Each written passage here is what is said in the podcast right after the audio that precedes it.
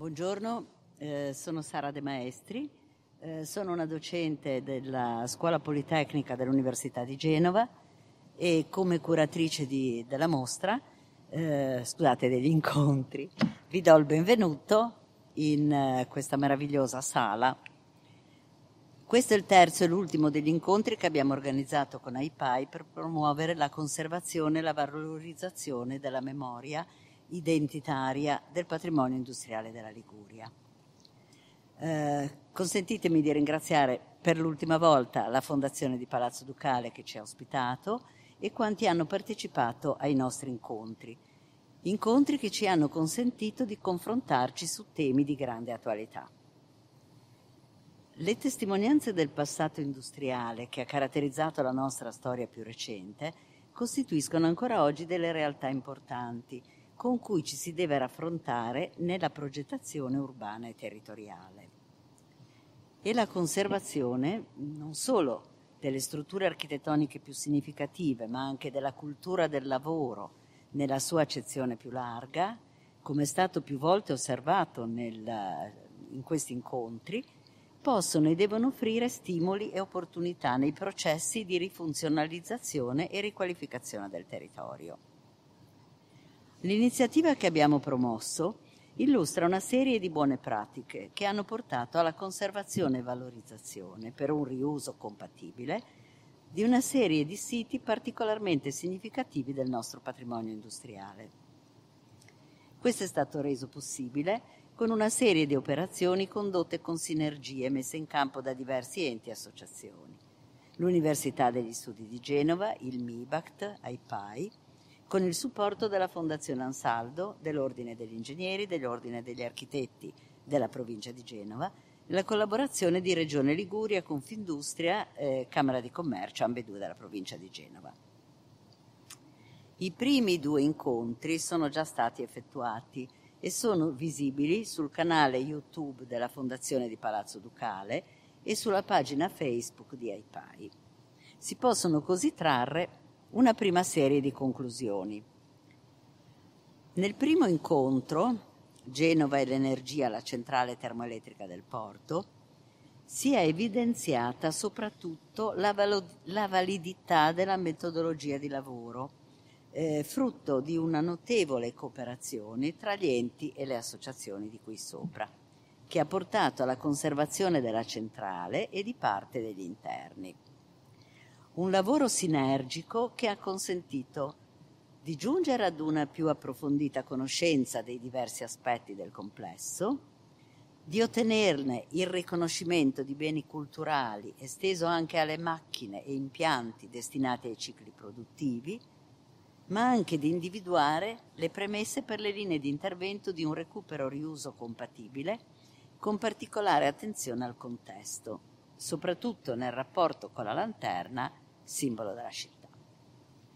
Ci auguriamo che a queste indicazioni possa seguire quanto prima una riunione o tavola rotonda con la partecipazione anche di altri enti a diverso titolo interessati, dall'autorità portuale proprietaria al Comune di Genova, la Regione, Confindustria, la Camera di Commercio, il MUMA, gli operatori portuali, per giungere insieme a una proposta di valorizzazione della centrale con un riuso compatibile.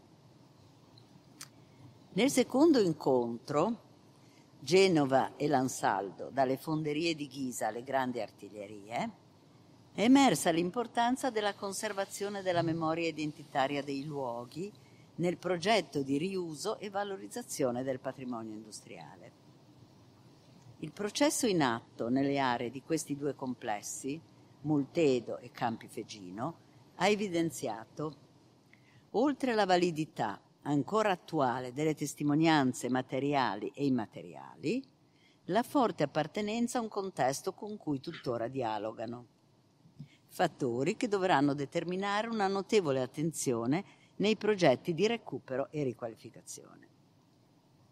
Quanto alle fonderie di Ghisa che sono state dichiarate di interesse culturale e recuperate, è infatti importante che vengano restituite alla memoria della città, non solo gli edifici industriali, ma anche la memoria di un intero quartiere industriale.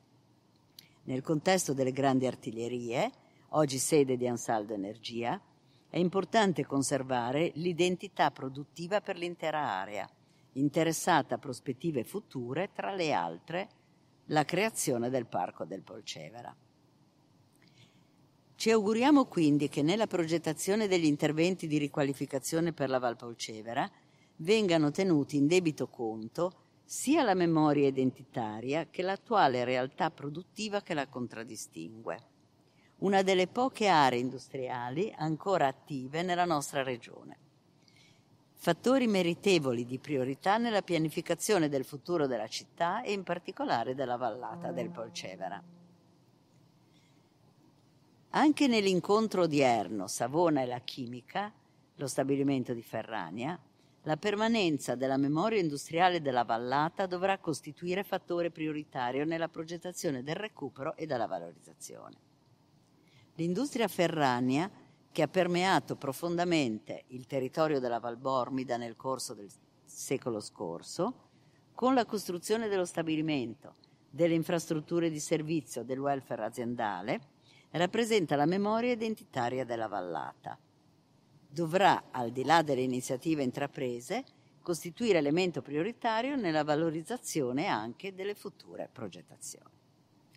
Con ciò non voglio prendere spazio ulteriore e prima di eh, passare la parola al professor Covino eh, che coordinerà la sessione, eh, volevo fare ehm, una piccola nota, nel senso il professor Andrea Zanini dell'Università di Genova purtroppo non potrà partecipare, per, non può partecipare per motivi familiari, e viene sostituito dalla dottoressa Giusto, ricercatrice. Eh, passo la parola, al, grazie a tutti ancora, passo la parola al professor Covino, eh, professore dell'Università di Perugia e past president di AIPAI. Grazie. Grazie. Io eh, vorrei cominciare ringraziando intanto la Fondazione Palazzo Ducale ma anche eh, Sara De Maestri, che da sempre è socia dell'AIPAI e che è stata una delle colonne portanti della nostra attività Genova, a Genova e in Liguria. Il tema è inutile che eh, lo descriva, ne ha già parlato abbondantemente Sara, è di dubbio interesse, cioè si tratta di intervenire e di eh, ricostruire l'identità di luoghi che hanno conosciuto la presenza di imprese come sono le aziende chimiche fortemente impattanti e quindi si pone un duplice problema di recupero ambientale da una parte e di recupero della memoria e delle identità che si costruiscono intorno alla fabbrica dall'altro. Ma io non vorrei veramente rubare molto tempo e eh, darei subito la parola all'ingegner Carlo Spazzo che dovrebbe parlare, che parlerà di Ferrania, ossia storia di un, di un sito industriale della Val Bormida. La parola a Sparzo. sono qui eh, per presentare il lavoro che ho svolto nell'ambito della tesi di laurea in ingegneria e di architettura sul parco tecnologico della Val Bormida nel sito industriale di Ferrania che ho svolto eh, come, con, con il relatore, la professoressa De Maestri, che ringrazio per avermi invitato a partecipare a queste conferenze, e come relatore anche il professor Federico Delfino. Eh, per poter comprendere eh, appieno quello che è diciamo, eh, lo sviluppo del, di, del, sito di Ferrania, occorre eh, innanzitutto partire eh, da una sua contestualizzazione all'interno del territorio valbormidese nelle vicende storiche, economiche e sociali che lo hanno interessato a partire dalla fine del XIX secolo e per tutto il XX secolo. Infatti il contesto in cui nasce e si sviluppa lo stabilimento di Ferrania è certamente legato alle vicende della società SIPE, Società Italiana Prodotti Esplodenti, che inizialmente eh, è presente in eh, Valbormida con l'importante insediamento industriale di Cengio, eh, che vediamo diciamo, nella slide in alto a sinistra. Lo sviluppo del tessuto industriale eh, che la Valle ha eh, conosciuto tra l'Ottocento, la fine dell'Ottocento e, e tutto il Novecento ha generato un profondo mutamento nel precedente paesaggio contadino della vallata, generando eh, altresì processi di trasformazione molto profondi eh, sulle abitudini, i tempi, le mentalità, i linguaggi e il paesaggio urbano eh, del suo territorio. Il primo insediamento produttivo eh, presente in Val Bormida, di, una certa rilevanza, è, eh, nasce ad Altare nel 1856 eh, ed è la società artistica Vetraia Sava e aveva all'epoca già 600 addetti. Eh, la produzione del, e la lavorazione del vetro sono una delle tipicità della vallata e lo sono ancora, ancora oggi. Eh, nell'ultimo quarto eh, del XIX secolo eh, però diciamo, si colloca l'avvio di quella che è una vicenda che si rappresenterà nel bene e nel male eh, la valle a livello anche internazionale. Diciamo. infatti nel 1882 il sindaco di Cengio concede l'apertura di una fabbrica di dinamite in località Ponzano. Questa fabbrica di proprietà inizialmente francese viene poi acquisita dalla, dalla SIP, appunto, dalla Società Italiana Prodotti Esplodenti, la quale eh, amplierà notevolmente gli impianti negli anni successivi al fine di far fronte alle ingenti commesse belliche che derivano dallo scoppio della guerra di Libia prima e poi dalla, guerra, dalla prima guerra mondiale.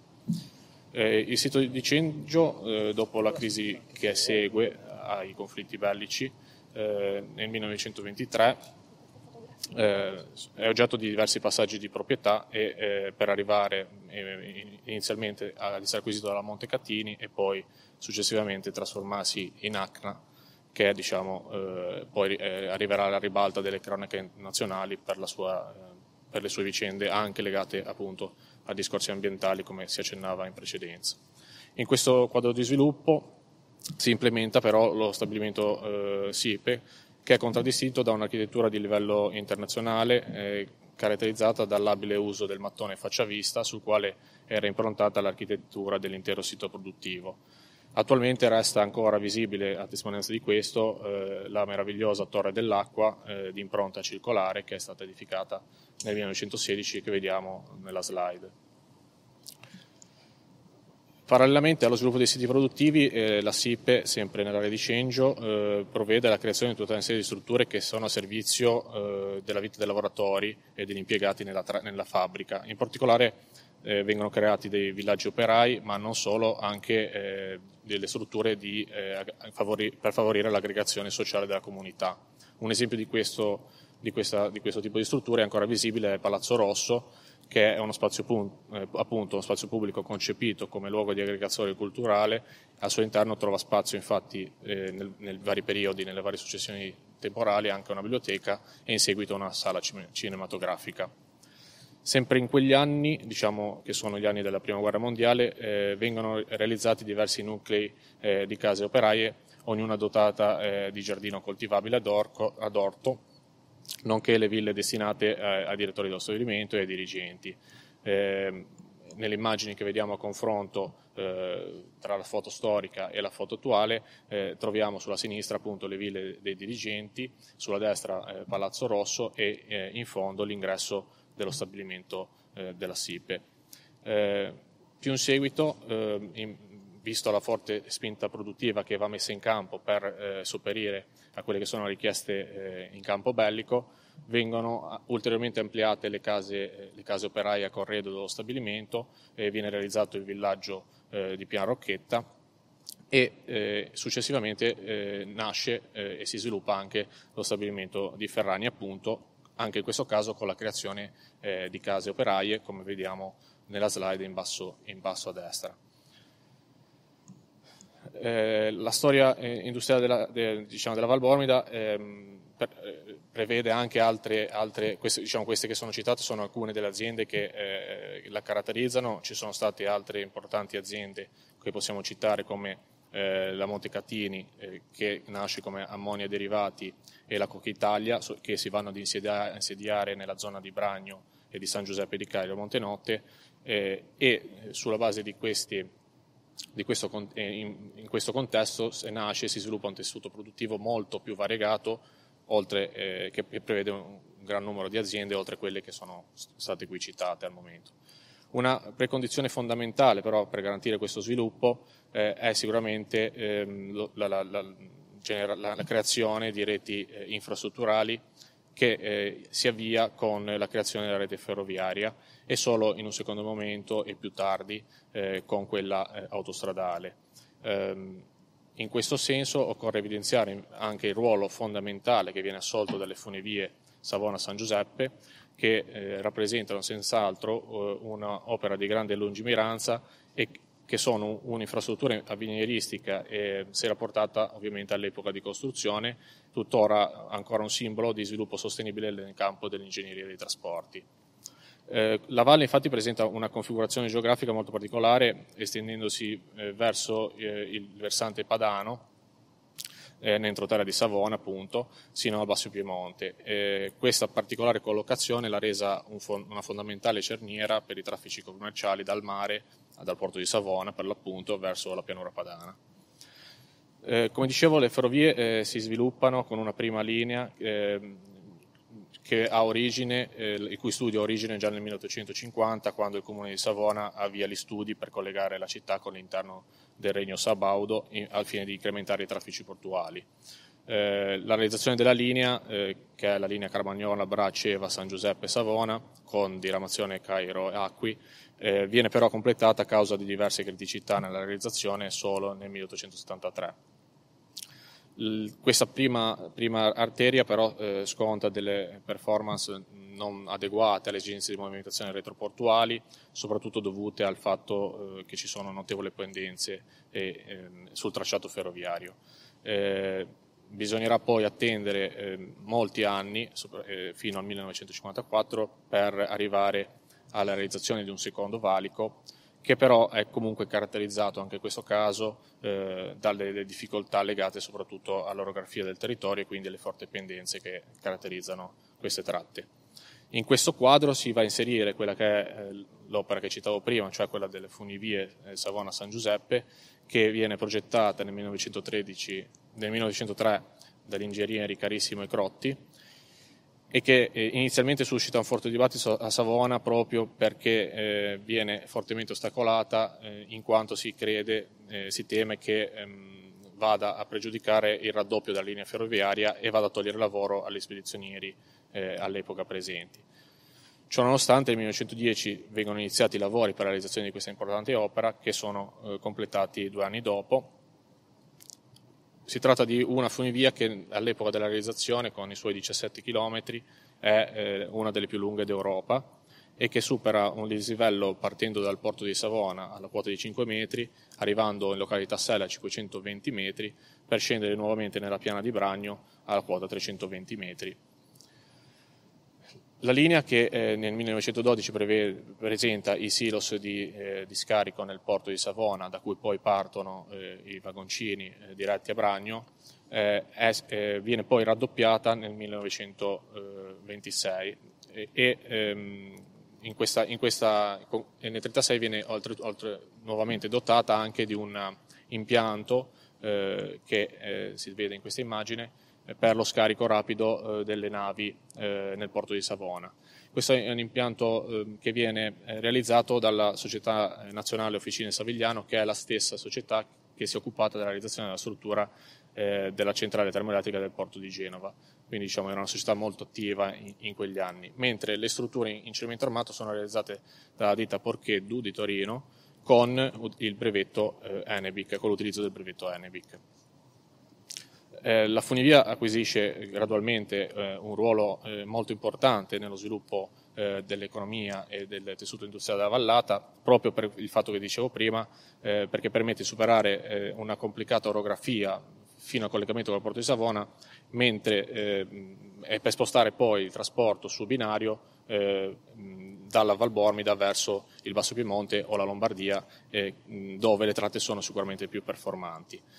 Infine l'autostrada viene eh, realizzata molto più tardi, eh, la prima eh, tratta autostradale viene infatti inaugurata solo nel 1916, 1960 ed è la Ceva Savona a carreggiata unica e il raddoppio arriverà addirittura eh, dopo 19 lotti soltanto nel 2001.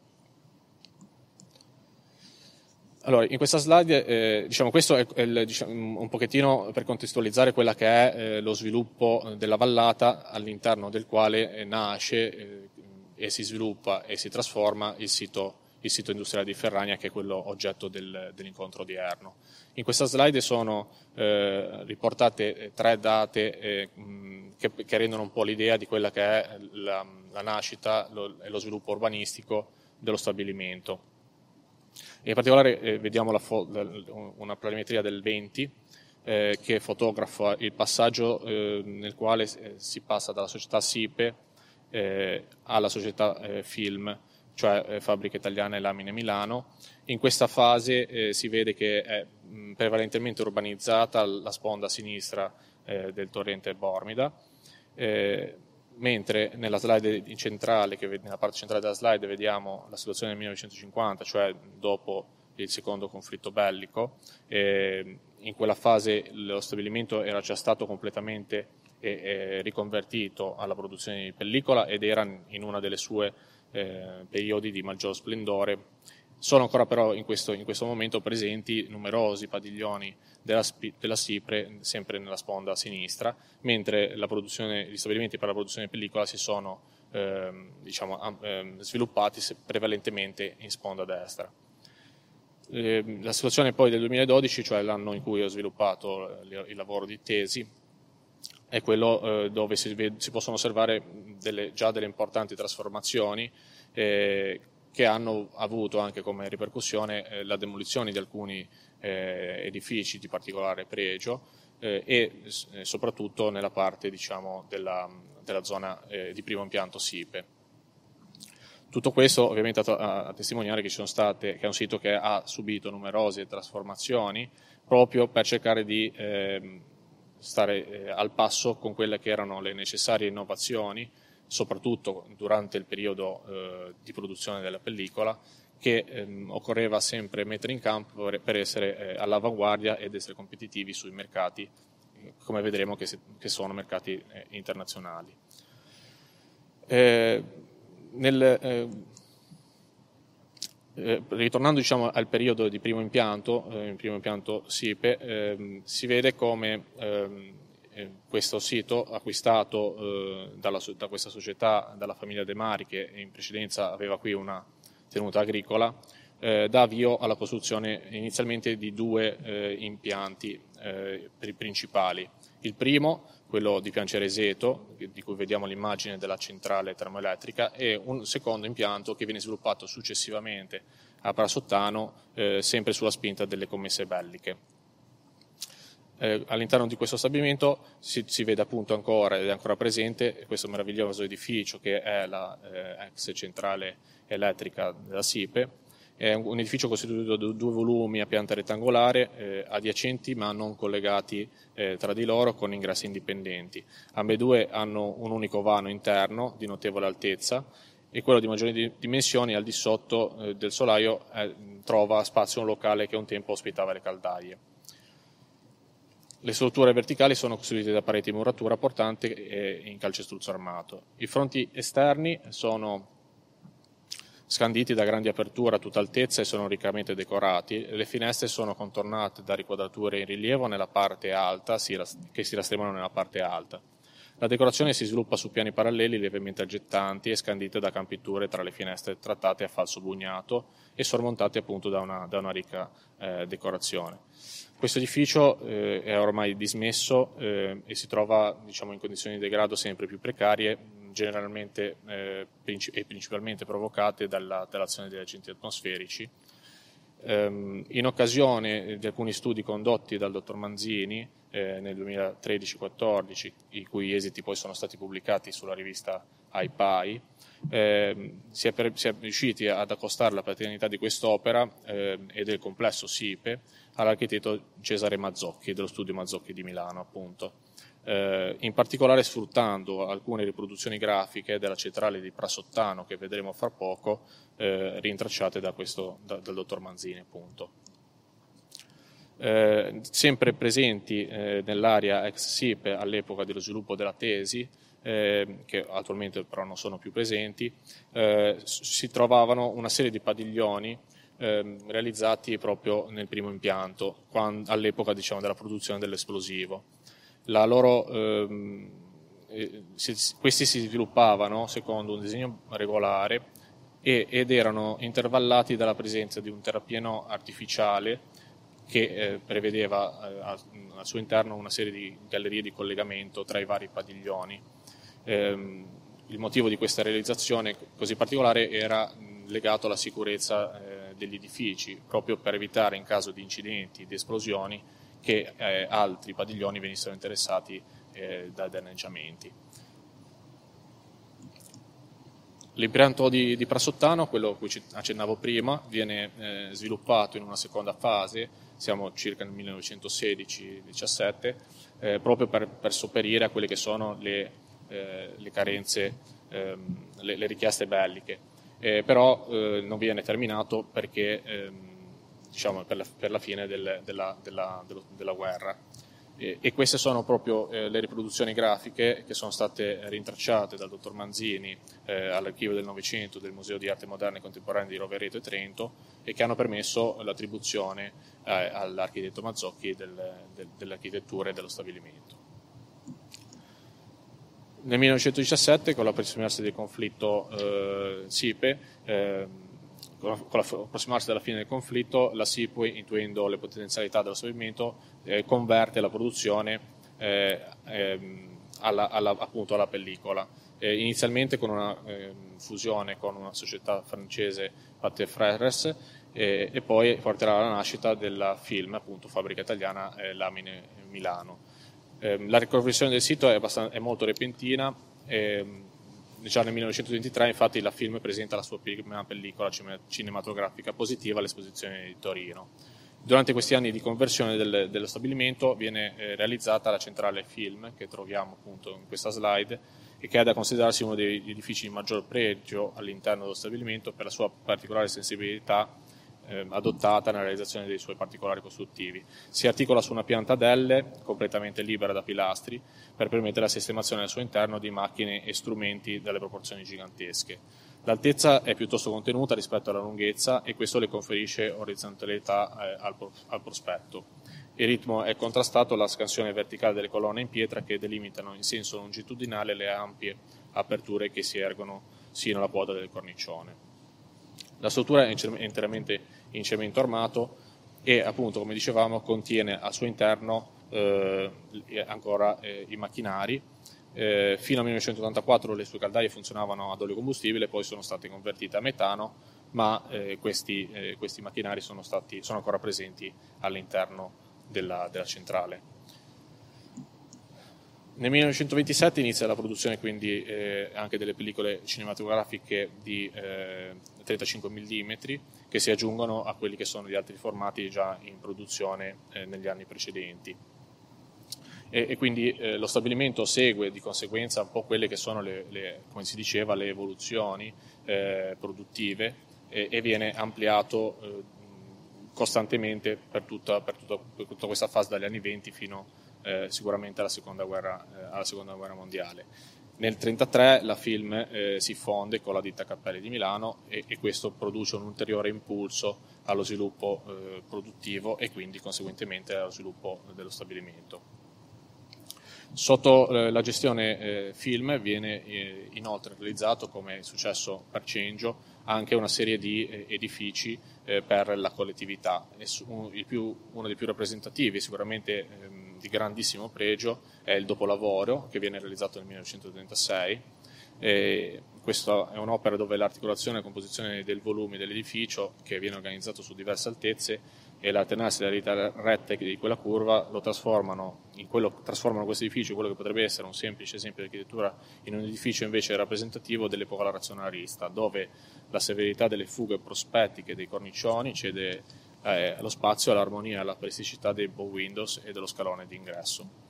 Al suo interno trovavano spazio varie eh, zone di, di, per la comunità, eh, tra cui anche sale conferenze, eh, cinema e un, e un teatro. Nel 1937 eh, l'azienda acquista la, acquisirà poi la denominazione appunto con cui è diventata famosa in tutto il mondo, cioè Ferrania SPA, e eh, lo stabilimento viene ulteriormente ampliato e, e ehm, durante il periodo diciamo, della seconda guerra mondiale non subisce particolari eh, danneggiamenti, questo fa sì che la produzione eh, nel periodo post bellico sia ripresa in maniera molto, eh, molto veloce. E, ehm, in questa, in questa, nel periodo post bellico vengono realizzati ulteriori edifici che eh, vanno ad avere delle caratteristiche prettamente funzionali, meno, quindi sono molto più ripuliti, molto meno decorati, proprio perché eh, si deve porre la massima attenzione a quella che è eh, la funzionalità eh, delle strutture per la produzione, eh, in quanto questo tipo di produzione del, della pellicola esige una pulizia veramente spinta all'eccesso e un continuo controllo delle, lavora- delle lavorazioni.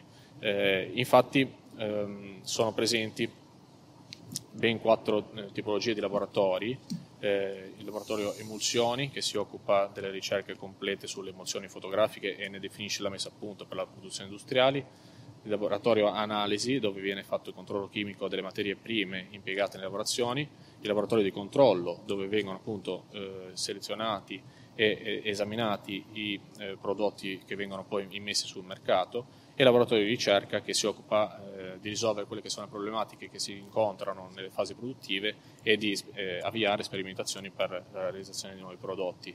In queste slide si vedono diciamo, alternate un po' la presenza di quelli che sono eh, gli edifici del, del, della, dello stabilimento con alcuni particolari dei laboratori eh, di cui appunto accennavo. Nel 1964 la società passa eh, alla multinazionale 3M eh, dove diciamo, siamo nella fase di massimo splendore dello, dello stabilimento, a cui poi segue, eh, a partire dalla crisi eh, petrolifera eh, del 73, una riorganizzazione delle, produzioni e via via un, degrado, diciamo, una, decadenza di quelle che sono le attività, fino ad arrivare, dopo vari passaggi societari, all'ultimo periodo, quello degli anni 90, dove ehm, l'azienda eh, cerca di, eh, di, di, di, riavviare la produzione eh, puntando nuovamente sulla pellicola e si arriva alla creazione della Ferrania Imaging Technologies, però tuttavia questi, questi tentativi eh, non vanno a buon fine e l'azienda viene, viene messa in liquidazione.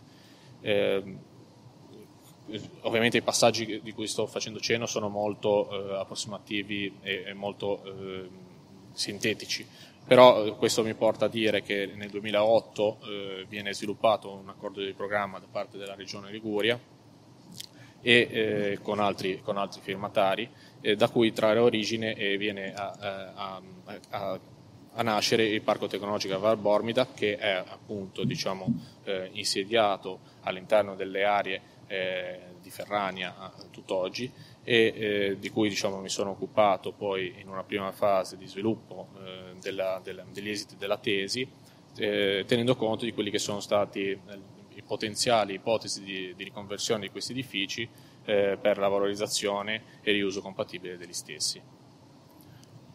Ringrazio tutti quanti per l'attenzione. Grazie a lei.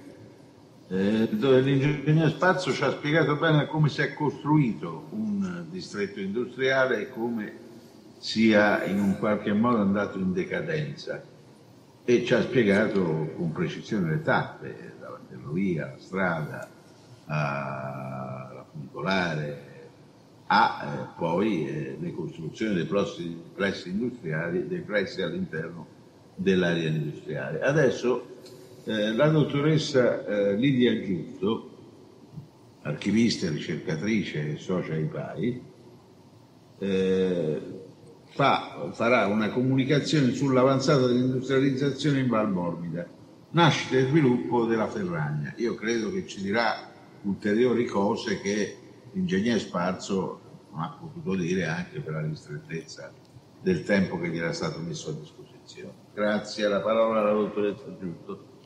Grazie, grazie. Allora sì, iniziamo la presentazione.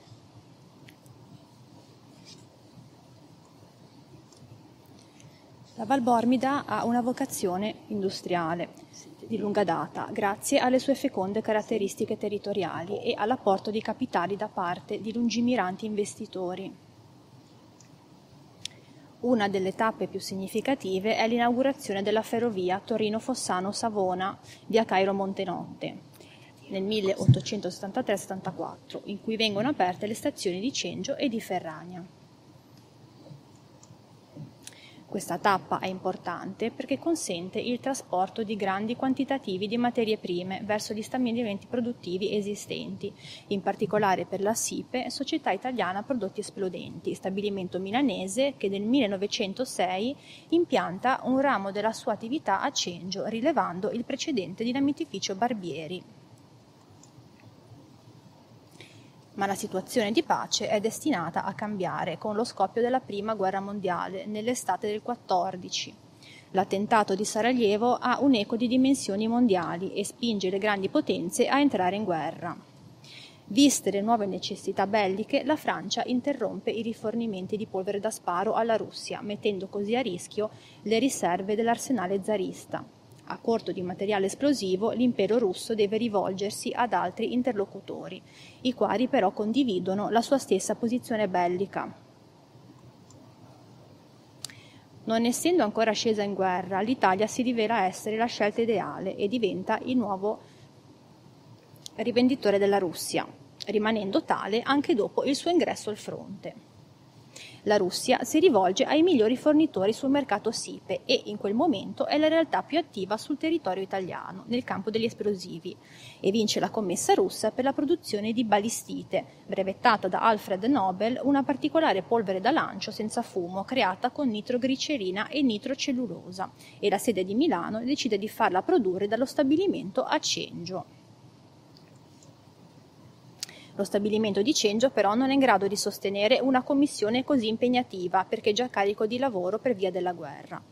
Così si decide di costruire un nuovo impianto produttivo e nel 15 la SIPE acquista dai Marchesi de Mari l'area di Piancereseto nella frazione di Ferragna a Cairo Montenotte e costruisce una nuova fabbrica interamente dedicata alla produzione di nitrocellulosa. Viene costruito il primo nucleo di edifici operativi insieme alla centrale elettrica ma la situazione dell'impero zarista inizia a incrinarsi. La prima guerra mondiale comporta perdite enormi che si ripercuotono sul profilo economico delle nazioni partecipanti. La Russia decide di ritirarsi dal conflitto per provare a gestire la situazione interna. Di conseguenza, senza più quella commessa, la produzione della polvere B a Ferragna termina nel 17. Prosegue tuttavia a Ferragna l'attività di nitrazione, avendo la SIPE ottenuto dal Ministero della Guerra la commessa di produzione di solenite. Ultimo atto della SIPE a Ferragna è l'inizio della costruzione di un dinamitificio nella vicina frazione di Prassottano, ma l'impianto non verrà mai terminato a causa della sopraggiunta fine del conflitto. Il termine del conflitto non fa calare il sipario sulla fiorente attività costituitasi fino a quel momento.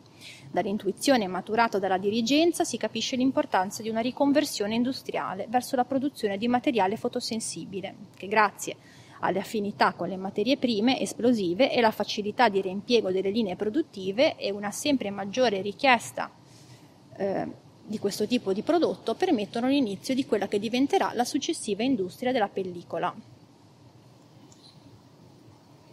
Gli impianti di produzione di etere solforico e di recupero solventi, le impastatrici mescolatrici per la produzione della nitrocellulosa a basso titolo di ossido di azoto, cotone collodio, sono attrezzature adatte alla produzione di celluloide, usata per le pellicole fotografiche, radiografiche e cinematografiche. Inoltre, la crescente costruzione della funivia, che dal porto di Savona arriva nella vicina San Giuseppe di Cairo, garantisce il costante approvvigionamento di materie prime con la collaborazione dello studio architettonico Mazzocchi di Milano, già operante a Cengio, e la consulenza di Paté Frère, una delle prime società cinematografiche fondate in Europa, si inizia a riconvertire lo stabilimento. Nasce ufficialmente la Film, fabbrica italiana Lamine Milano, con sede a Milano e stabilimento produttivo a Ferrania.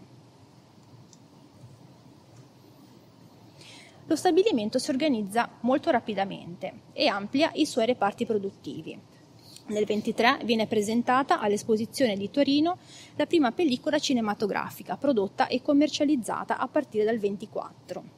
Il momento comunque è difficile perché il cinema italiano inizia ad attraversare la crisi, incapace di adeguare la produzione alle possibilità di assorbimento da parte dei mercati e una buona parte di preferenze del pubblico che si dirigono verso film di importazione e di conseguenza i prodotti nazionali si accumulano invenduti. La crisi del cinema perdura e la concorrenza straniera, in particolare americana, si fa sentire e Ferragna lavora in perdita. Nel frattempo cambia l'assetto societario. I francesi della Pathé eh, lasciano Ferragna e cedono gratuitamente il loro pacchetto di azioni al credito italiano, subentrando al posto della SIPE. La gestione della società è in via di chiusura, ma il liquidatore, il dottor Franco Marmont, figura chiave di questo periodo, comprende che la qualità della pellicola è buona e che quindi sarebbe un peccato interromperne la produzione. Di conseguenza viene rimessa sul mercato a un prezzo competitivo, arrivando al 26 con un bilancio in attivo. La produzione prosegue e lo stabilimento si ingrandisce grazie alle idee imprenditoriali di un'altra figura chiave, l'ingegner Luigi Schiatti, che sarà il direttore della Ferragna per un lungo periodo. La storia del marchio Cappelli ha inizio nel 1885 a Milano, quando viene aperto un laboratorio per la creazione di lastre fotografiche al bromuro d'argento. Per parecchio tempo la Cappelli rimane l'unica azienda italiana di medie dimensioni a commercializzare questo genere di articolo e nel periodo successivo, alla fine della Prima Guerra Mondiale, la Cappelli è in un momento di grande espansione e nel corso dei primi anni venti inizia ad ampliare e diversificare la produzione. Nel 1932 la Film decide di assorbire la Cappelli, per la quale realizzava già alcuni prodotti, modificando la propria denominazione in Fabbriche Riunite Prodotti Fotografici Cappelli e Ferragna, determinando così l'apparizione del marchio su larga scala. Successivamente il nuovo assetto assorbe anche la Tensi, altra importante fabbrica milanese di prodotti fotografici. Il mantenimento della precedente denominazione, accanto a quella nuova, appare un'operazione commerciale tesa a dare un segnale di continuità qualitativa dei prodotti, dal momento in cui l'azienda milanese Cappelli gode di ottima reputazione sul mercato dei materiali sensibili fotografici. Nel 1933 il credito italiano cede il pacchetto azionario che passa all'Istituto Ricostruzione Industriale IRI e due anni dopo all'Istituto Finanziario Industriale IFI. Nel 1937 la denominazione si evolve e diventa Ferragna SPA. Con il passare degli anni, oltre alle pellicole fotografiche, radiografiche e cinematografiche, si aggiungono anche le diapositive. Nel 1938 arriva il traguardo della produzione delle pellicole a colori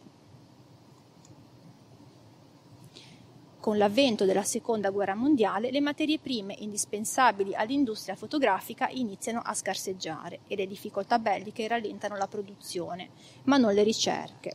Dal 43 al 45 l'azienda è denominata Stabilimento Ausiliario Germanico e nell'ultimo anno del conflitto la produzione si arresta.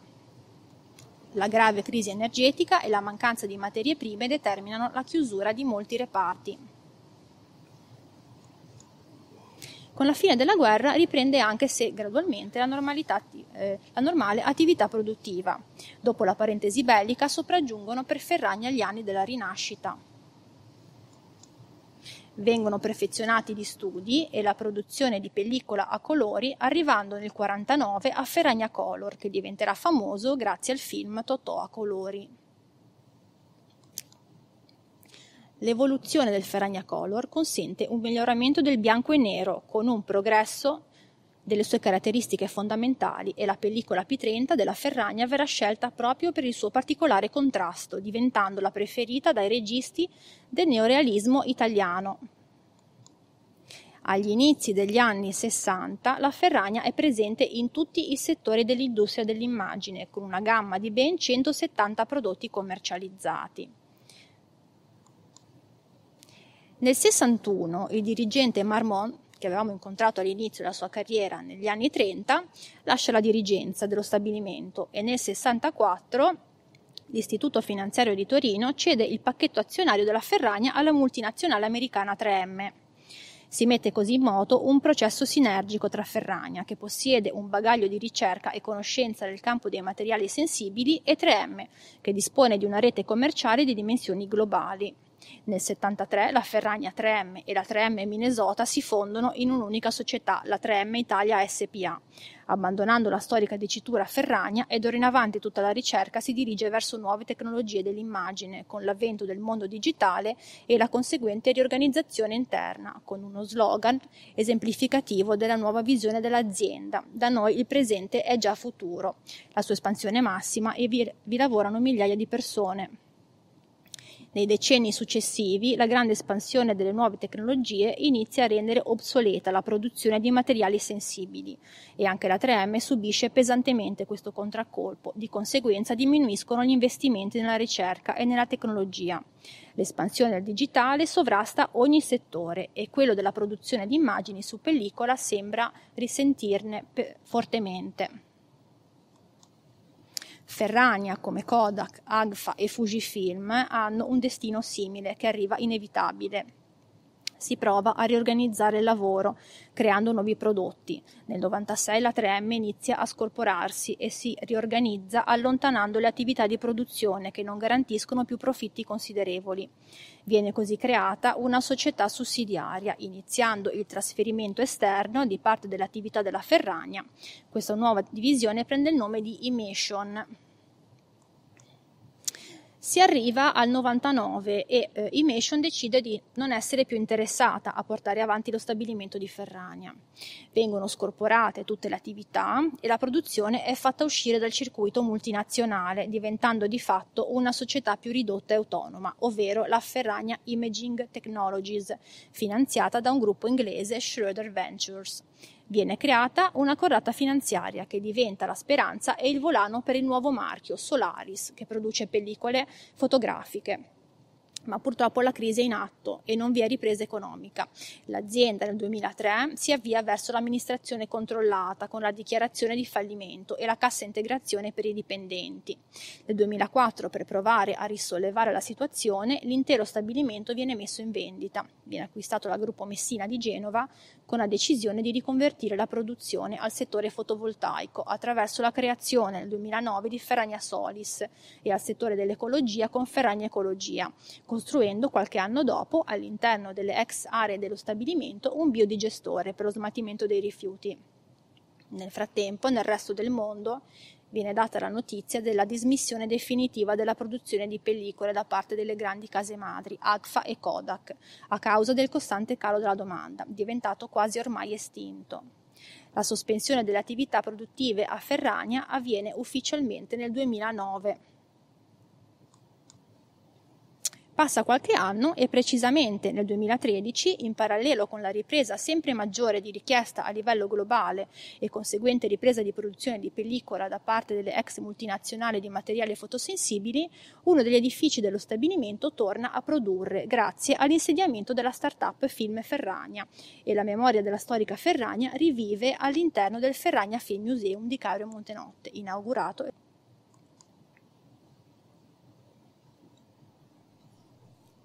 Grazie alla dottoressa.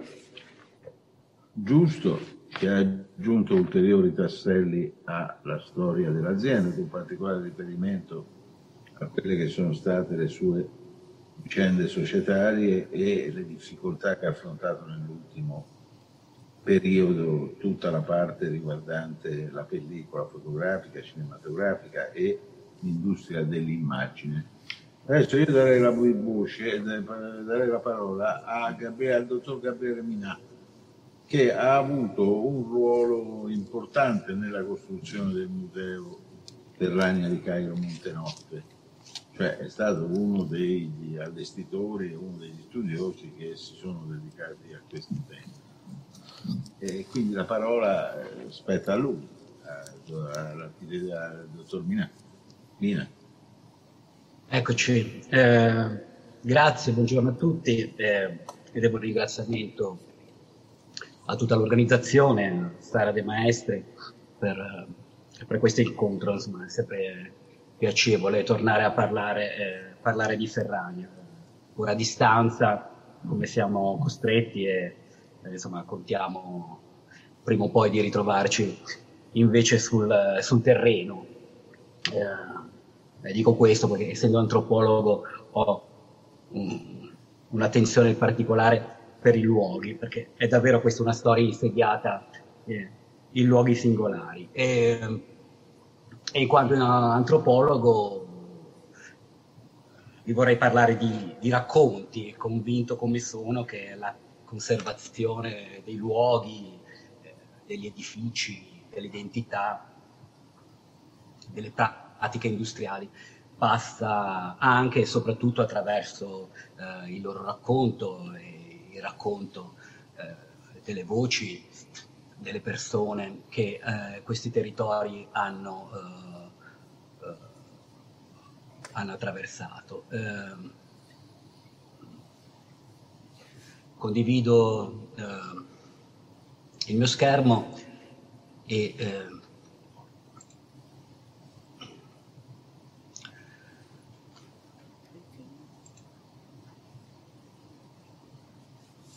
Ed eccoci. Mm.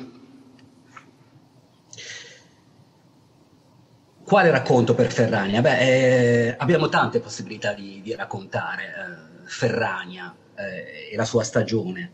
Mm. Una possibilità affascinante è quella di raccontarla eh, tramite il prodotto, tramite lo stesso supporto che film Ferrania 3M realizzava, la pellicola abbiamo centinaia, migliaia di fotografie, abbiamo degli archivi dove la fabbrica ha rappresentato se stessa e quindi possiamo attraversarli cercando dei racconti. Ciascuno di noi, a seconda della sua preparazione, della sua sensibilità, potrà cogliere nelle immagini eh, delle proprie strade, delle proprie eh, sintonie. Io vi propongo appena qualche traiettoria. Mm, guardate queste immagini straordinarie.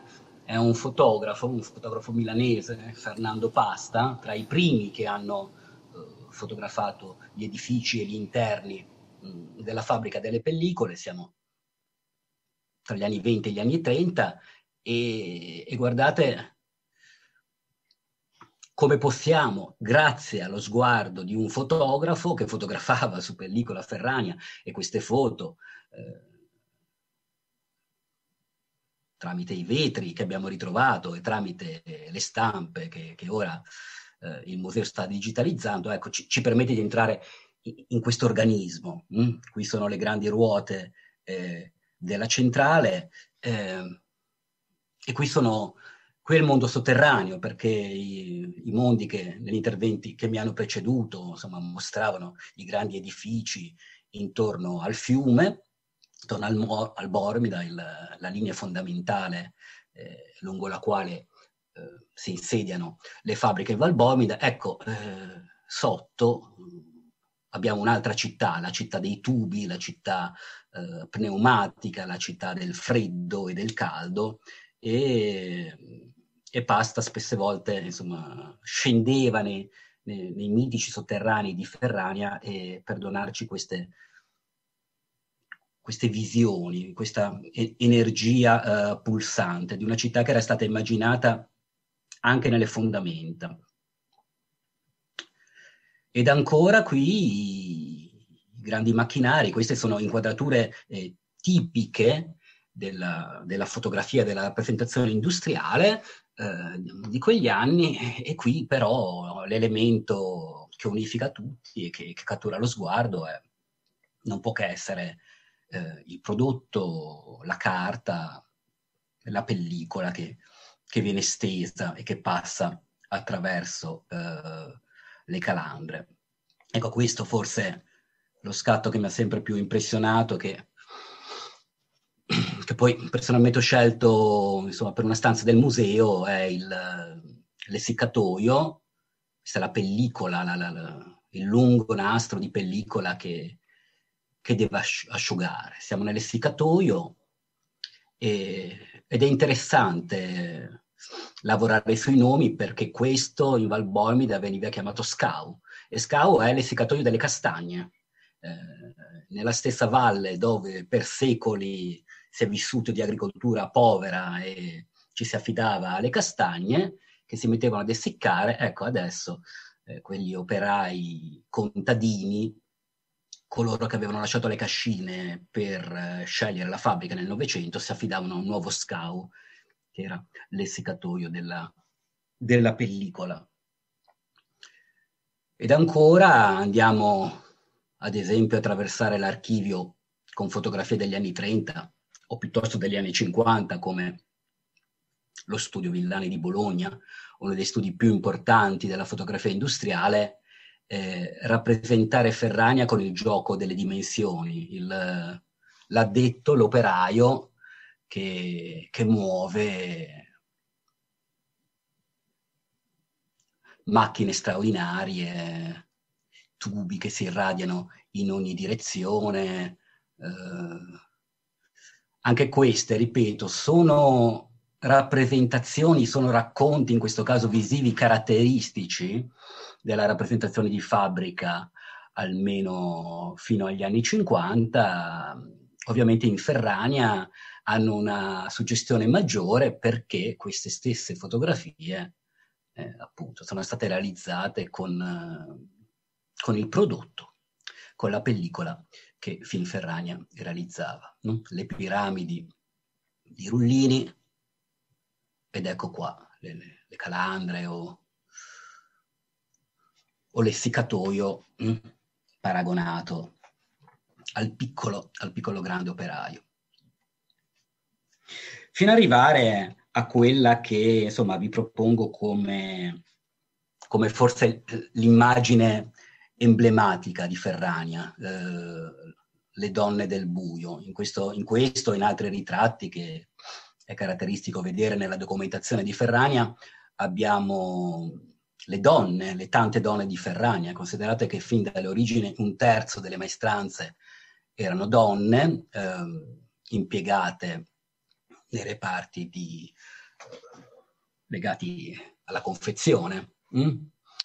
Uh, si diceva che questo lavoro insomma, necessitava di dita delicate e precise, poi in realtà queste donne erano anche eh, sottopagate. Ehm, la verifica veniva realizzata al buio, quindi queste sono fotografie doppiamente finte, no? la finzione della fotografia. La fotografia sappiamo bene che, che è una fizione, è una, è una messa in scena, ebbene questa lo è doppiamente perché ovviamente per realizzare questo tipo di, di immagini bisognava spegnere, bisognava accendere la luce. Queste lavorazioni venivano fatte al buio o a luce controllata, invece bisognava illuminare il set. E quindi queste operai, insomma, dobbiamo immaginarci che avessero in mano degli scarti e a favore del fotografo, cioè a, a favore anche del nostro sguardo, si mettono in posa. Ecco, in questo gioco di specchi, in questo gioco di rappresentazioni anche finte, noi possiamo proporre mh, il gioco della memoria di Ferragna, uno straordinario sapere tecnologico, industriale, umano, antropologico che inevitabilmente passa dalle, dalle finzioni, perché eh, ogni estetica, ogni racconto eh, inevitabilmente porta con sé una lettura e uno sguardo differente, quindi noi dobbiamo mettere in campo delle finzioni per poterlo, per poterlo rappresentare. Questa immagine bellissima, in realtà a Ferrania non era possibile vederla. Hm? Questa stanza era, era buia, vedete anche qui le, le luci schermate, vengono illuminate a favore, a favore del nostro sguardo. Mm? Dobbiamo essere un po' voyeuristi per rientrare all'interno di questi reparti. E quindi qui forse più che il lavoro, la verifica della pellicola, l'integrità di una radiografia, in realtà qui il fotografo, insomma, forse si divertiva anche a fare questi bellissimi ritratti di, questi, di queste di queste giovani fanciulle così, così bene illuminate. Ecco, guardate la differenza tra queste estetiche straordinarie di, di, delle scuole fotografiche industriali eh, pagate dalla fabbrica per realizzare la propria immagine. Ecco, guardate invece questa, questa fotografia. Eh, scattata velocemente e questa eh, appena ieri, questa è una fotografia de, de, degli anni 80, 90, ebbene qui abbiamo una tecnologia che non c'è più, tutto questo, il computer che vedete inquadrato, il, la caldaia, eh, non ci sono più, non ce n'è più neanche il reparto. Um, ecco un'altra delle, eh, dei circuiti viziosi, potremmo dire, che questa storia industriale ci offre. Noi conosciamo meglio dal punto di vista eh, estetico rappresentativo, ma anche dal punto di vista documentale, i documenti che abbiamo, le mappe, i registri, più gli anni 30, gli anni 40, gli anni 50, piuttosto che mm, le tecnologie de, de, degli anni 80-90. Eh, non era possibile fotografare all'interno, 3M ovviamente era da buona multinazionale attenta ai brevetti, era attentissima a mantenere i segreti, era passata l'epoca in cui la fabbrica voleva rappresentare se stessa e quindi finisce la grande stagione della fotografia industriale, insomma tradizionale, siamo nel mondo del colore ed ecco quindi per interpretare ecco, l'immagine che abbiamo di fronte, insomma, dobbiamo andare alle testimonianze orali, dobbiamo rintracciare gli operai e i tecnici che hanno lavorato su questi primi computer o su queste caldaie e farci raccontare. È più rara eh, una fotografia a colori degli anni 80, 90, 2000 di Ferrania, magari scattata in segreto da un operaio, che ora ce la fa avere, piuttosto che eh, un'immagine storica degli anni 40. Ecco, questa è una fotografia di ieri, come dico io, ieri l'altro, e e anche questa è un'immagine estremamente rara, a colori, mentre del piazzale interno eh, in bianco e nero negli anni 30, negli anni 40, negli anni delle adunate, nell'anno in cui eh, si celebravano le grandi adunate intorno eh, al direttore di fabbrica. Ecco, queste sono immagini mh, mm, quasi uniche come unico è questo paesaggio, perché di questo paesaggio che è nella mente di molti lavoratori dell'ultima generazione eh, operaia di Ferrania, ecco questo panorama non esiste più perché eh, solo alcuni edifici, solo gli edifici eh, vincolati sono, sono, ancora in piedi. Mm.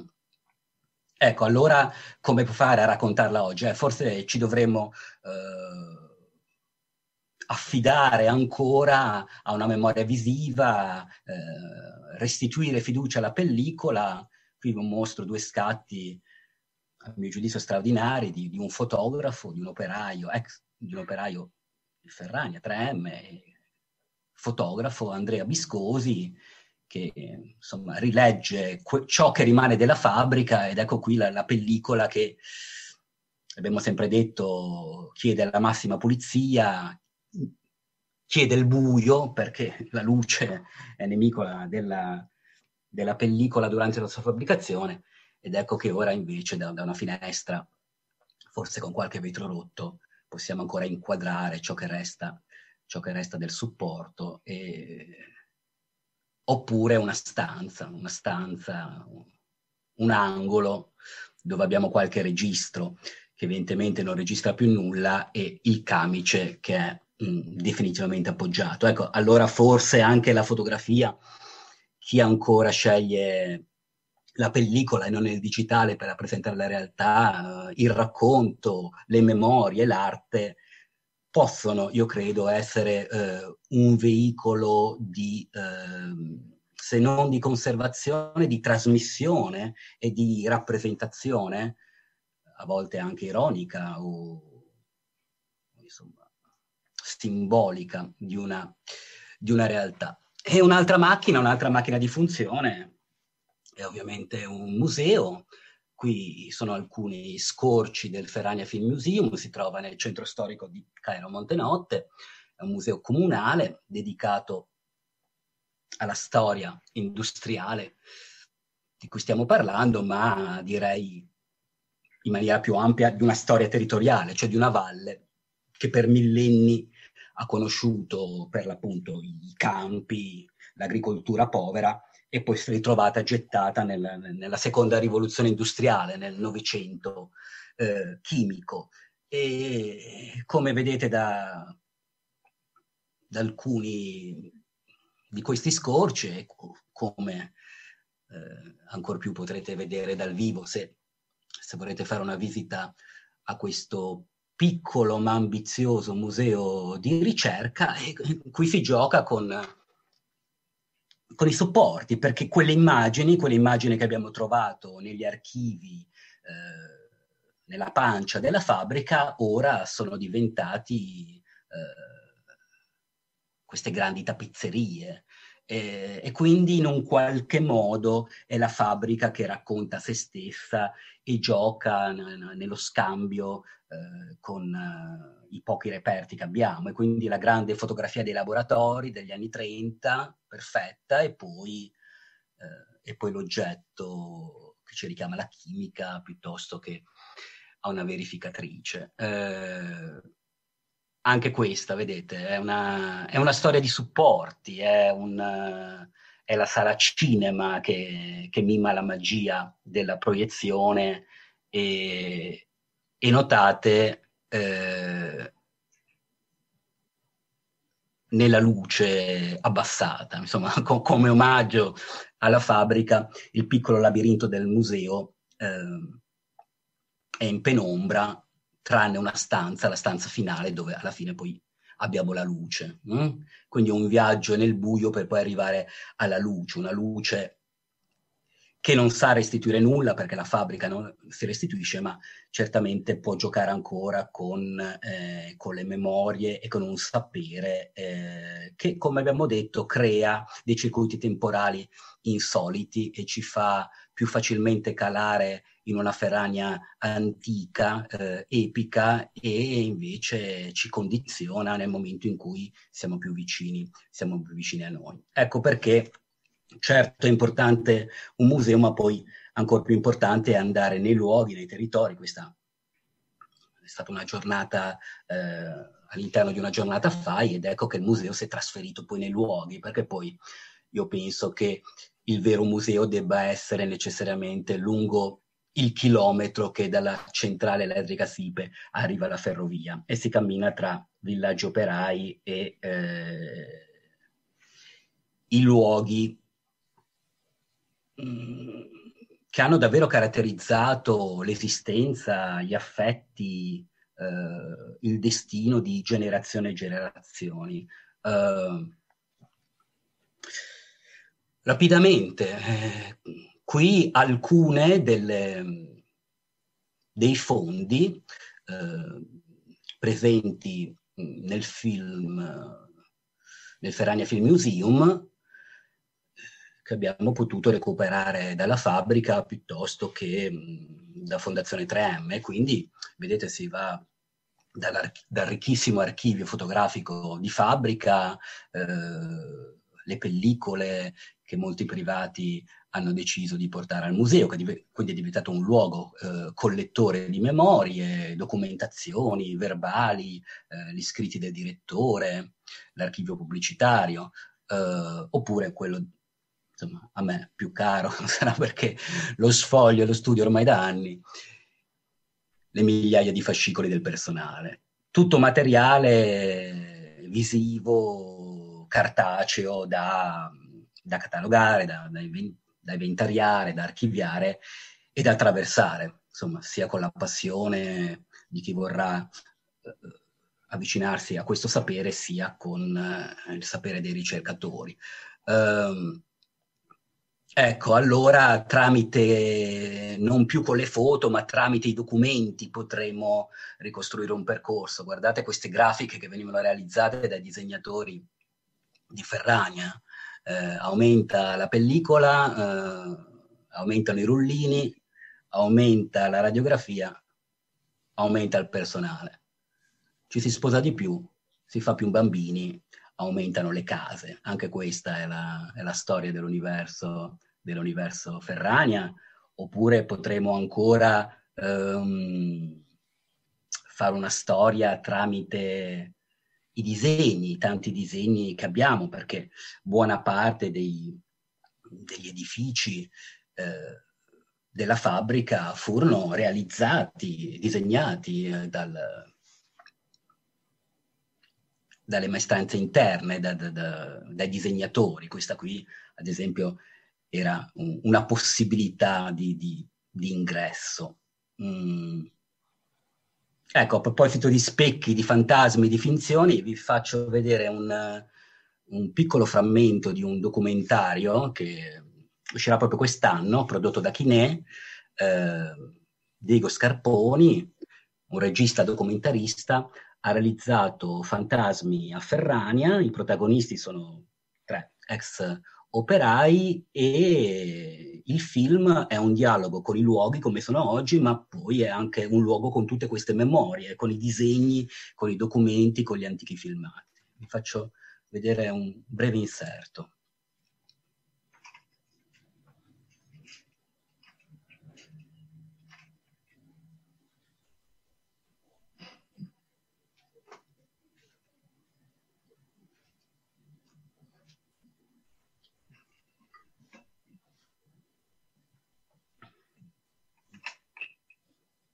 una lettera di Schiatti,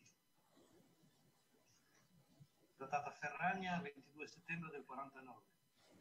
Caro Berlinguari, ho quasi 30 anni di servizio fedele ed onorato, voi oggi lasciate la Ferragna per vostro desiderio e per motivi dovuti esclusivamente all'età. Vi esprimo il mio rammarico unito al mio compiacimento ed al mio ringraziamento per quanto avete fatto.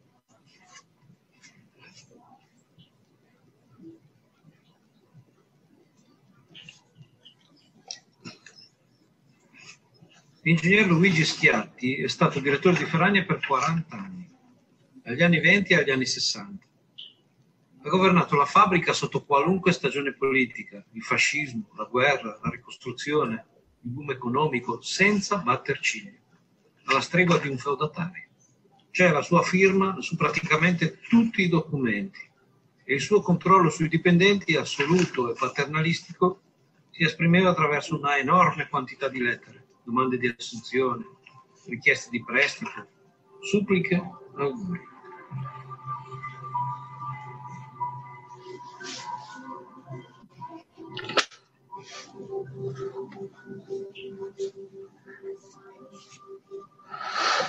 Ecco, vedete dove ci porta l'archeologia e l'antropologia industriale. Eh, in questo frammento di Fantasmi a Ferragna, non a caso Fantasmi a Ferragna, abbiamo un,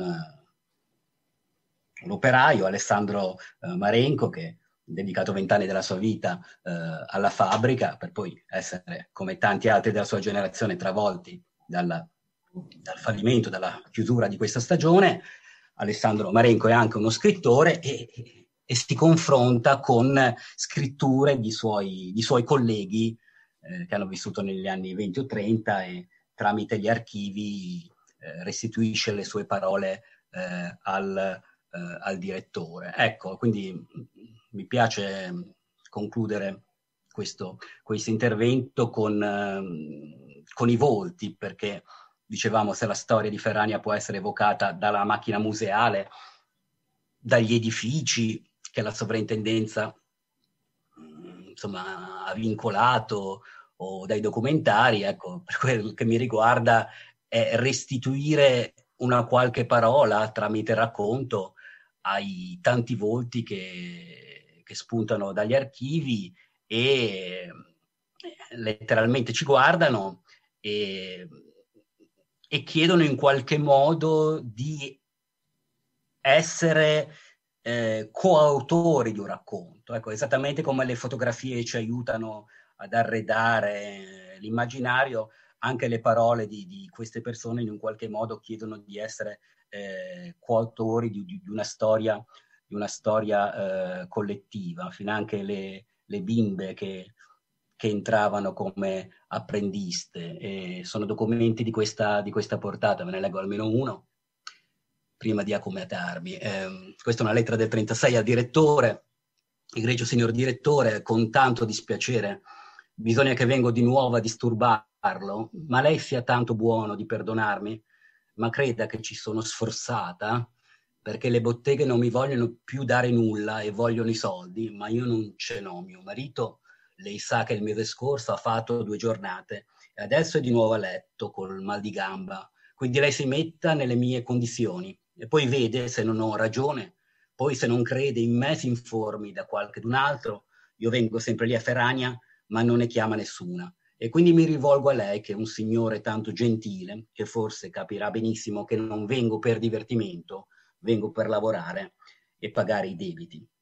Quindi, signor direttore, guardi se può fare uno sforzo, se anche ho fatto poca scuola, cercherò col tempo di istruirmi a casa a tempo perso. Ecco, anche questo è, è, è Ferragna. Eh, concludo con un, con, con un viaggio eh, tra, tra, i luoghi, un filmato che la professoressa... Eh, però deve concludere, dottore, perché eh, sì. è eh, mezz'ora, quasi 40 minuti che parla. Perfetto, mi era stato chiesto di mostrare questo.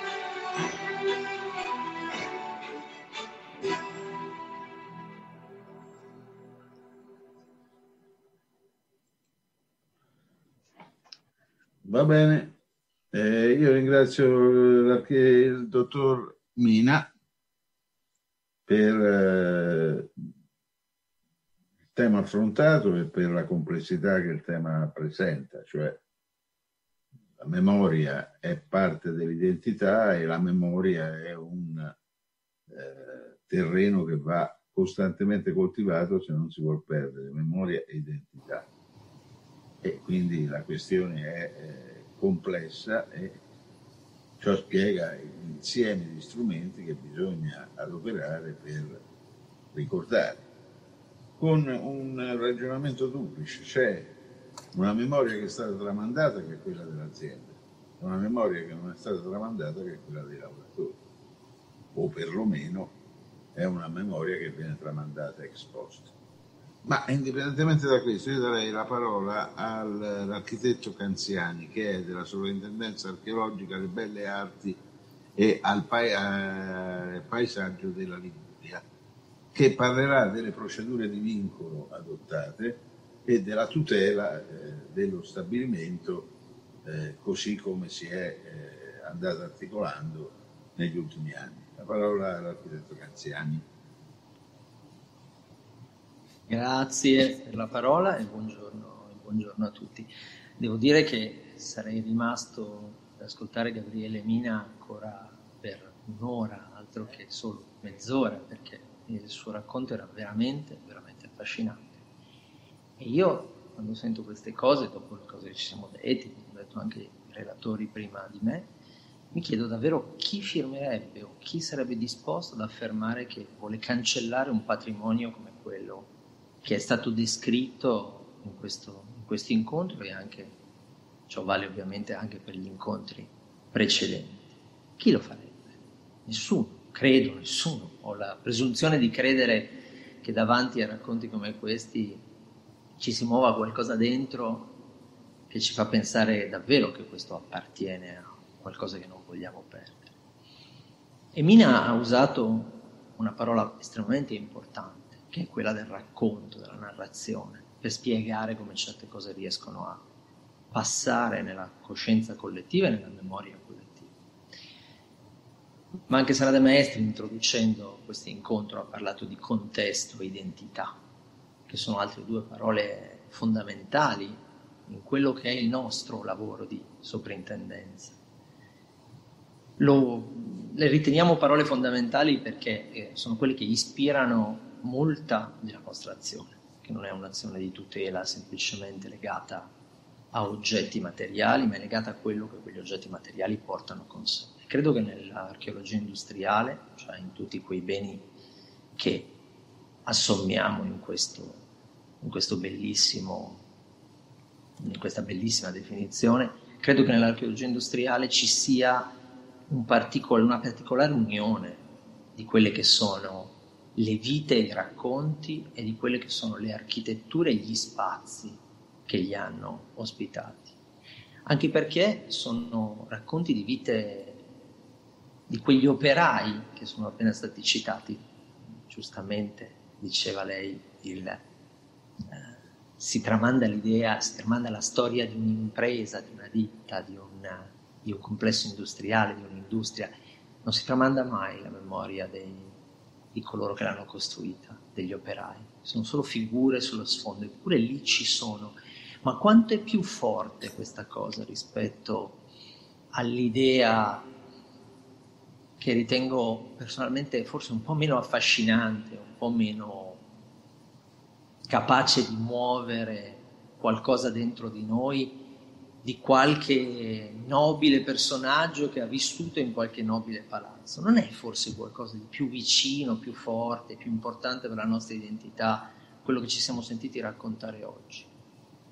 E lo penso in particolare legato a certi territori, cioè quello che quella quel posto, quel luogo ha significato per quella valle.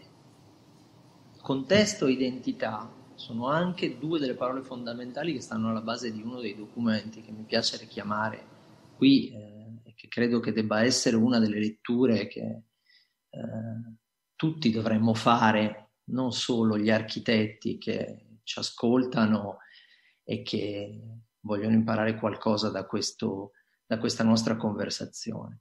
Ed è quello della Convenzione quadro del Consiglio d'Europa sul valore del patrimonio culturale per la società, quella convenzione di Faro che è stata scritta nel 2005, che è stata ratificata entro il 2011, che l'Italia ha ratificato solo nel 2020. Ci abbiamo messo un po' a capire che potevamo e dovevamo esserci anche noi a ratificare quella carta. Sapete, le carte del restauro a volte sono degli oggetti che sembrano un po' fuori dal tempo, sembrano degli oggetti un po' eh, dichiarazioni fatte un po' così per fare da qualcuno che sta molto lontano, come il Consiglio d'Europa magari, o qualche accademico che si diverte a scrivere carte, indicazioni e istruzioni.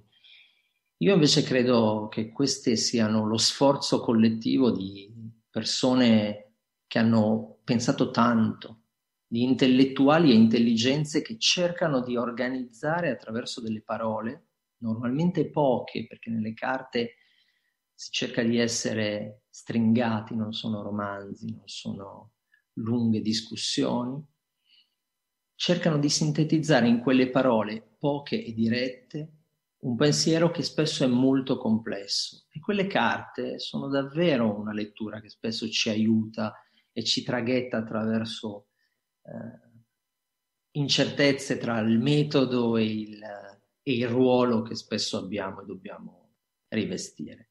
Credo che siano sempre delle letture estremamente interessanti.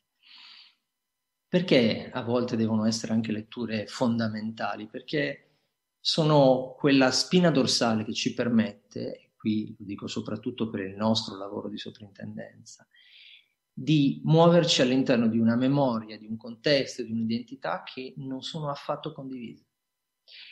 Ferrania è questo. È una storia bellissima, è una storia che ci si sente raccontare con grande commozione da molte delle persone che si incontrano ancora oggi in valle e che ti dicono io ci ho lavorato, ci ha lavorato mio padre, ci ha lavorato mia madre, eccetera, eccetera. Eppure questa è una memoria che la valle non, non ama, è una memoria di sacrifici, una memoria, una memoria che mm, Gabriele Mina ci ha raccontato molto bene con quell'ultima lettera. Non erano solo eh, le bellissime ragazze che controllavano la pellicola nel buio, c'era quello, ma dietro c'era quella, quell'altra cosa lì e forse queste memorie di difficoltà, queste memorie di povertà, eccetera, sono state troppo velocemente accantonate dalla valle stessa. E quindi noi cosa facciamo quando ci troviamo in una situazione del genere? O ci adeguiamo o resistiamo. Ci adeguiamo e andiamo dietro a quella che è una volontà di abbandonare qualcosa e di andare oltre, o resistiamo e diamo tempo alle persone, ai territori, alle memorie, di diventare qualcosa di diverso, qualcosa di più sentito. La memoria più si allontana da noi, più diventa sfocata, è vero, ma attraverso il racconto la memoria acquista un valore, un valore superiore a quello che ci sembra avere all'inizio di quel racconto o quando quel racconto ancora non c'è. Nella memoria tutto è un po' più bello, potremmo dire. Sì, può darsi. Ma soprattutto tutto diventa qualcosa nel quale si placano certe passioni e certe eh, cose che in fondo non ci lasciano proprio dormire tranquilli. Lo dico anche perché riconosco a questa memoria e a questa volontà di cancellazione che la Valle ha nei confronti del suo patrimonio industriale un, un'attenzione che deve essere dovuta. Noi oggi stiamo parlando della parte bella, della parte pulita di quel patrimonio, ma ricordiamoci che la Valbormida è anche l'Acna. La Valbormida sono morti, tanti morti, tantissimi. E forse lì ci vuole anche tanto rispetto nei confronti di chi dice io quella storia non, non la voglio, la voglio dimenticare.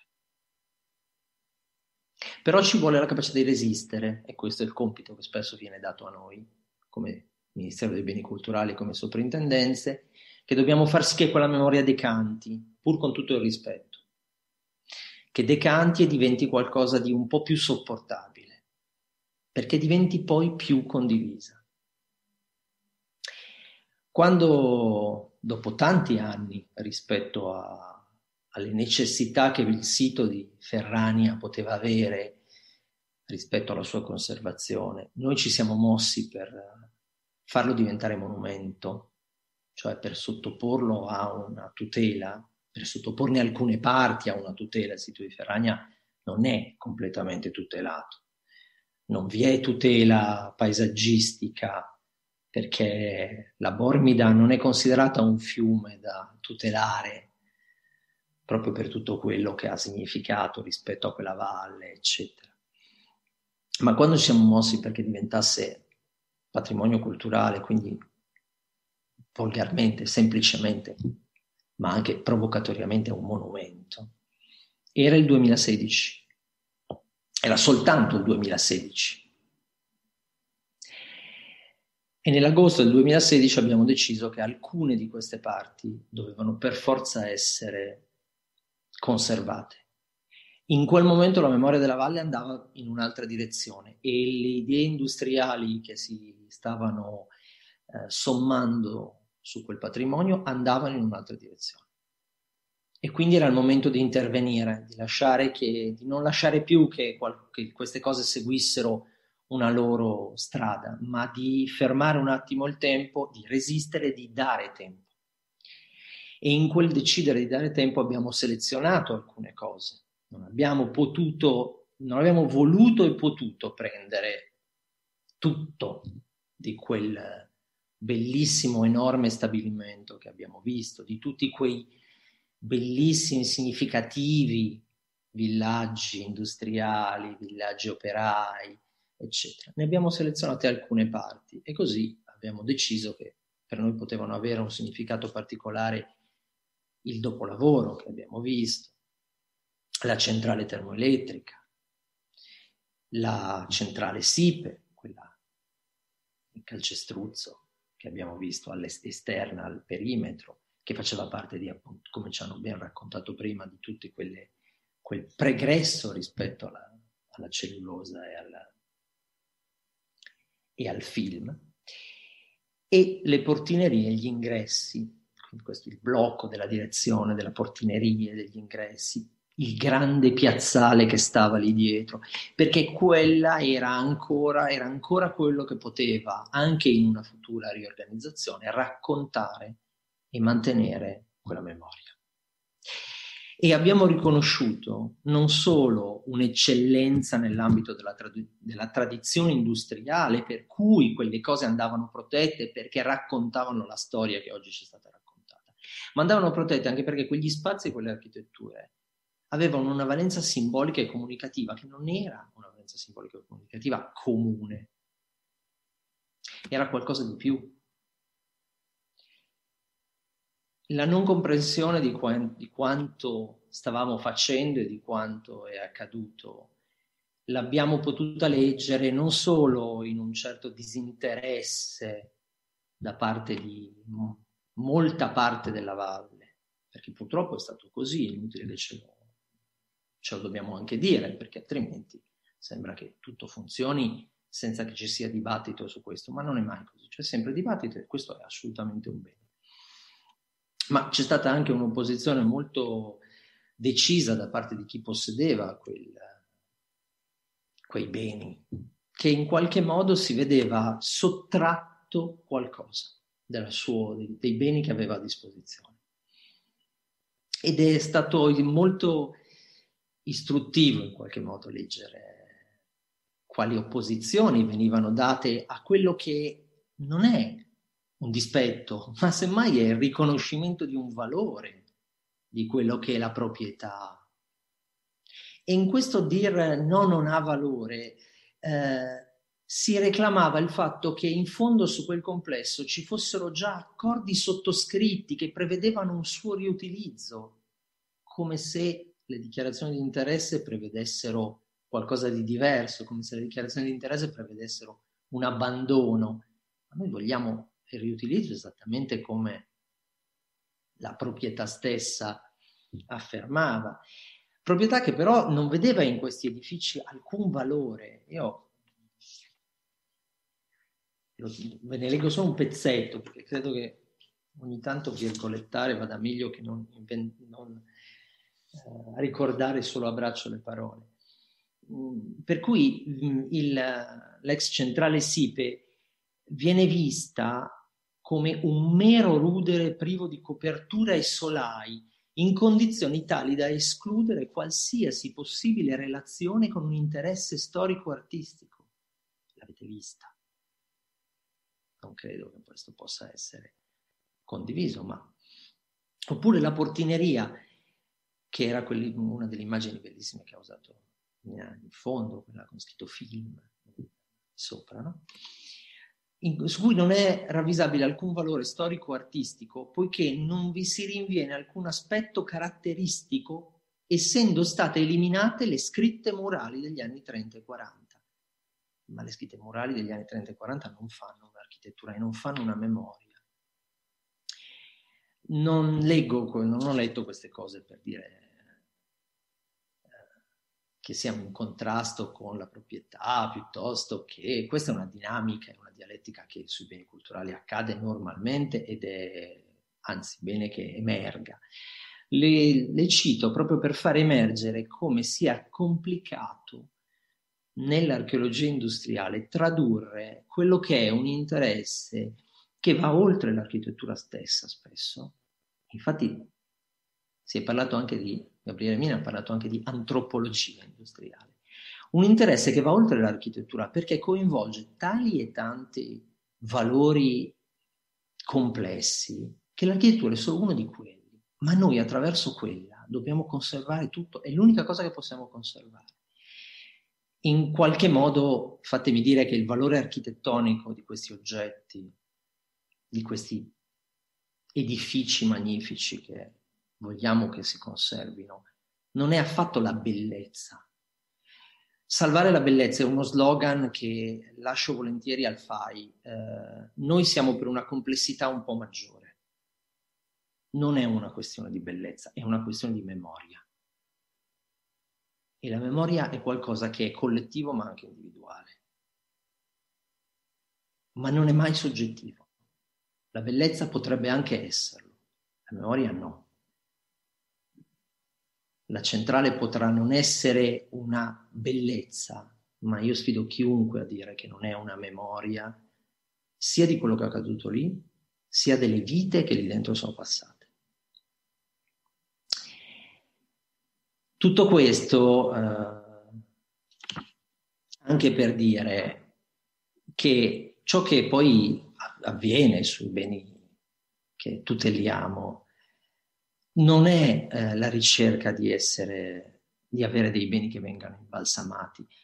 Uh, ultimamente è capitato purtroppo anche questo, uh, a proposito di un altro bene di archeologia industriale, cioè il gasometro di Campi, mh, sul quale anche lì, come per Ferrania, c'è stato grande dibattito abbiamo dovuto leggere che ci sono posizioni che credono che i beni culturali siano dei beni imbalsamati. Beh, no, non, non, non sono beni imbalsamati. Se partiamo da questo presupposto, allora qualunque cosa che faccia parte del nostro patrimonio non dovrebbe più avere nessuna evoluzione, ma non è questo il fine della tutela e della valorizzazione che la legge e la Costituzione prevedono per il nostro patrimonio. E non c'è affatto una visione radicale della conservazione contrapposta probabilmente a una visione che non, non, saprei come altro definire, forse accomodante, non lo so, ma non è una questione di una visione radicale, non c'è, perché la memoria non si salva con le foto e i libri, la memoria si salva con gli oggetti che quella memoria veicolano, si salva anche con le narrazioni, si salva anche con i musei, il, museo, il Film Museum Ferrania di Cairo è uno degli esempi di come queste cose di come a volte la memoria si trasporti e riesca a trovare un'altra sede dove stare. Però non si salva solo con i racconti e il resto, si salva e si mantiene quando certe cose sono ancora lì a raccontarla, certi spazi, certi odori, certe atmosfere, eccetera. Quindi non possiamo sentirci dire che si salva con le foto e con i libri. E se non si trova una soluzione veloce, facile, in pochi anni, per riuscire a recuperare un bene? Beh, a volte dipende da questioni economiche, ma a volte dipende anche dalla capacità di produrre dei progetti di recupero che siano adeguati. E questo forse me lo chiederei, perché nella nostra esperienza purtroppo questo accade tanto spesso. Certo, le ragioni economiche sono sempre quello che governa mm, il futuro di un bene, perché trovare i soldi e l'uso che possa fare in modo che un bene possa avere un futuro è sempre fondamentale. A volte i soldi li mette un privato, a volte li mette il pubblico, ma non importa. Però perché questi meccanismi di solito riescano a funzionare e sull'archeologia industriale questo è un problema veramente serio, perché parliamo spesso e volentieri, anzi quasi sempre, di oggetti grandi, enormi, che hanno cambi di funzione quasi inevitabili. Non posso più fare pellicola come a Montedo, non posso più fondere la ghisa. E allora di fronte a oggetti come quelli, è ancora più difficile, ancora più importante, non solo che le risorse ci siano, ma che ci siano le idee, che ci siano progetti adeguati, che ci siano professionisti, architetti capaci di produrli quei progetti adeguati. Perché mi pare che mh, mm, se gli architetti vogliono ancora reclamare un ruolo da intellettuali e non da compilatori di moduli, sia proprio attraverso la loro capacità di vedere le cose in questo modo che allora otterremo qualcosa, non solo per i beni culturali, ma anche per l'architettura, anche per l'architettura contemporanea. E questo è quello che dal nostro punto di vista deve... noi continuamente vediamo. Allora, e chiudo, io spererei e mi augurerei che nel caso di Ferrania sorga un certo orgoglio anche in chi dovrà recuperare e recupererà queste cose. Che chi possiede il dopolavoro quando lo restaurerà lo faccia con l'orgoglio di dire io ho in mano un pezzo della memoria di questa valle e sono felice di poterlo recuperare.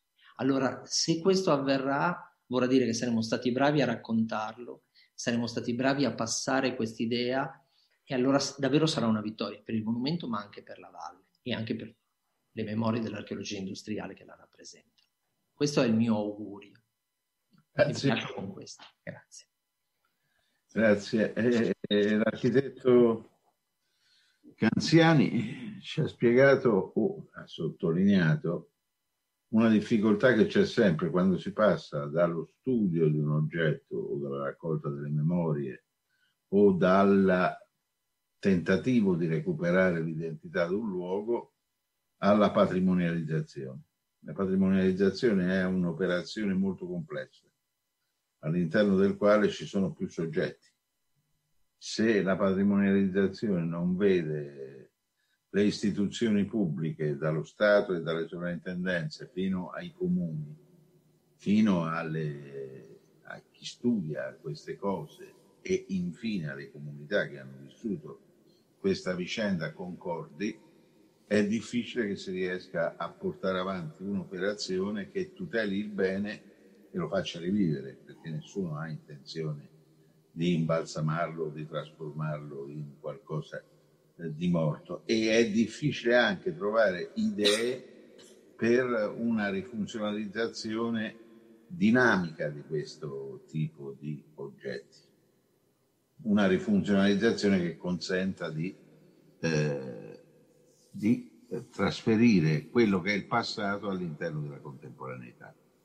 E abbiamo l'ultimo intervento che è quello di Francesco Legario, amministratore unico del Parco Tecnologico della Valbormida, che eh, dovrebbe spiegarci, dovrebbe raccontarci come si riqualifica e valorizzano impianti e realtà industriali dismessi. La parola a Francesco Legario. Buonasera, uh, intanto ringrazio la professoressa, la professoressa De Maestri per l'invito e la Fondazione di Palazzo Ducale come diceva la professoressa, una responsabilità molto grande. No? Eh, devo dire che però eh, la affronto eh, eh con un vero ottimismo, perché eh, quello che sta accadendo negli ultimi anni a Ferragna, io oltre a fare l'avvocato, appunto come si diceva, amministro una società integralmente partecipata da, da FILSE quindi dalla Regione Liguria, che ha come mission quella di favorire gli insediamenti produttivi eh, nella provincia di Savona e qui in particolare parliamo di Ferragna, eh, eh devo dire che eh, eh, quello che sto vedendo accadere è qualcosa di importante nel rispetto, in questo caso sono d'accordo con l'architetto Canziani, di, che sono state, di quelli che sono stati i beni vincolati, ma con un evidente sviluppo di carattere industriale. Eh, le aree della provincia di Savona e in particolare di Ferragna sono state oggetto eh, recentemente eh, della, eh, del bando di Invitalia eh, legato all'area di crisi complessa, che è stato il bando di maggior successo a livello nazionale. Noi veniamo portati ad esempio, e, anche in questo caso in parte sono d'accordo con l'architetto Canziani, che delle volte non ci rendiamo conto delle positività del nostro territorio, perché noi a Roma veniamo portati ad esempio come eh, eh, un, il caso di maggior successo di un bando eh, da parte di Invitalia su un'area di crisi complessa, che ha visto una richiesta di investimento di quasi 105 milioni di euro. Eh, di soggetti che hanno voglia di investire eh, eh, in quell'area, a cui si sono affiancati i bandi eh, di Regione Liguria eh, che hanno inserito un'ulteriore liquidità di altri 30 milioni che hanno portato e porteranno e stanno portando ad un incremento occupazionale molto forte di quasi 500 unità eh, in quell'area. Io dico questo perché la dottoressa Giusto prima ha fatto riferimento a una prima realtà che si è insediata qualche anno fa, una piccola realtà che comunque già incomincia ad avere una decina di dipendenti che sta rifacendo la pellicola, il P30 eh, nel vecchio LRF, eh, ma a brevissimo firmerò questa settimana qua o la prossima l'insediamento di una nuova realtà produttiva che eh, produrrà eh, bioplastiche all'interno del capannone 10 eh, che fa parte del compendio di Ferragna. E oltre a quella che è la mission della società che io amministro possiamo vedere, basta andare a Ferragna, io sono di Carcare quindi mi è facile vedere come comunque quel sito si sia modificato negli ultimi anni con l'avvento di Cartiera che è una realtà produttiva molto forte. I signori Carrara hanno fatto un grandissimo investimento superiore ai 50 milioni di euro in quel sito di zincolossidi e di altre prospettive molto forti che si sono su quel territorio. Territorio, e qui invece non sono d'accordo con l'architetto Canziani quando dice che la valle eh, ha una memoria esclusivamente negativa degli aspetti industriali. Sicuramente rispetto a Cengio e all'area Axacna e rispetto a San Giuseppe è più vero. Rispetto a Ferragna devo dire la verità che non penso sia così. Non penso che sia così perché, anzi, penso che sia forse il contrario, che Ferragna abbia in qualche maniera viziato un poco i cittadini della valle, perché io ricordo benissimo i miei compagni eh, di scuola delle elementari che dicevano ah tanto io andrò a lavorare in Ferragna perché mio papà mi lascerà il lavoro, cioè ha dato forse eccessive certezze occupazionali a troppe persone. Dall'altro lato però ha dato una grandissima cosa che io vedo in tutti gli imprenditori che si appalesano su, quella, su, su, su quell'area per poter investire. Ha dato una mentalità industriale estremamente forte. Ne parlavamo prima con la, con la professoressa eh, De Maestri, eh, parlavamo dell'importanza eh, di poter trovare da parte di, di un imprenditore persone che ancora sono disposte a fare dei turni sulle 24 ore con le, le, le reperibilità eh, nei fine settimana. E, io mh, mm, mm, ho apprezzato tantissimo, come sempre, l'intervento di Mina e, e degli altri che, hanno, eh, ehm, che, mi hanno preceduto. Eh, dall'altro lato, mh, eh, mm, più prosaicamente, devo evidenziare che eh, la gente eh, deve trovare un posto di lavoro per potersi mantenere così, per mantenere la propria famiglia e la memoria proprio a cui faceva riferimento prima eh, l'architetto Canziani eh, delle nostre zone consente ancora eh, eh, di avere dei lavoratori che sono disponibili a degli orari di lavoro che ad esempio solamente a Savona sono impensabili. Se viene proposto a un savonese o a qualcuno della riviera di fare eh, i, ehm, i, turni eh, sulle, sulle, sulle, 24 ore, assolutamente c'è un rigetto a, a, prioristico, così come nel lavorare nei weekend. Noi abbiamo avuto una grande fortuna,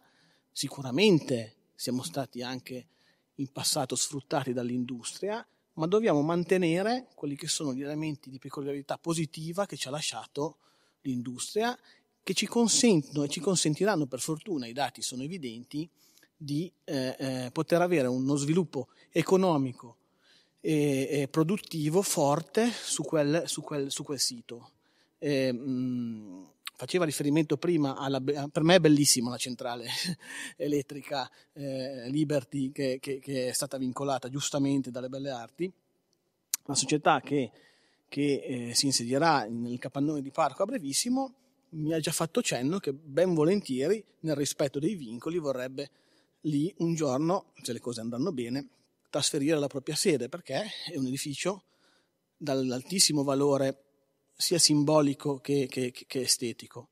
E, mh, ribadisco, eh, eh, molto spesso abbiamo l'abitudine, soprattutto in Valbormida, eh, di essere dei, dei, dei mezzovotisti a prescindere.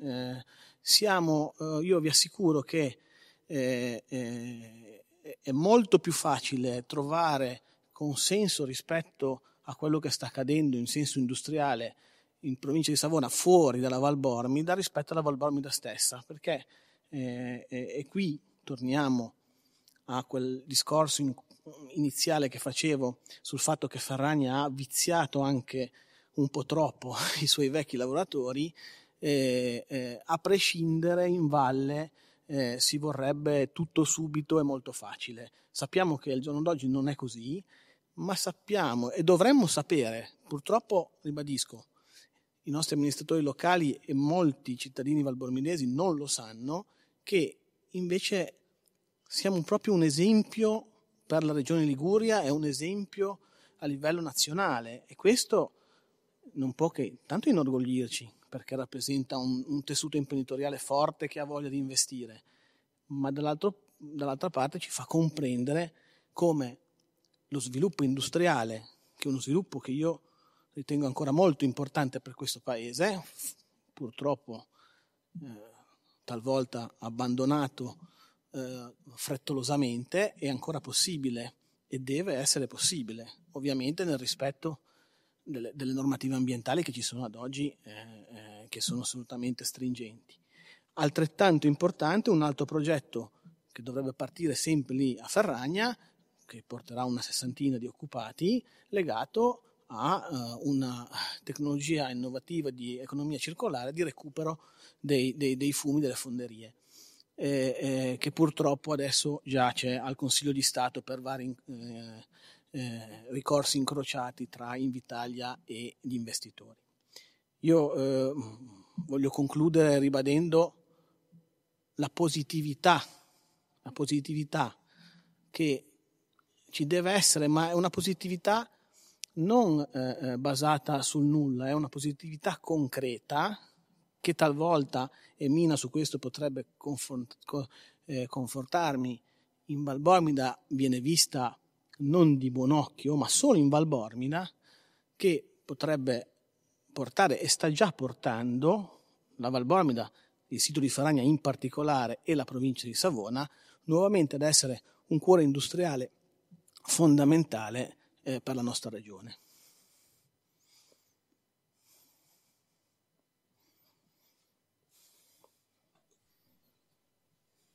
Grazie Avvocato per quello che ci ha raccontato, speriamo che eh, quello che si configura, cioè un incubatore di imprese all'interno delle aree che sono state o vincolate o si tenta di recuperare, funzioni. Cioè è una speranza fondata da quello che ci dice lei, però essendo io vecchio, avendone viste di tutti i colori, ho sempre paura di quelli che sono gli incidenti di percorso.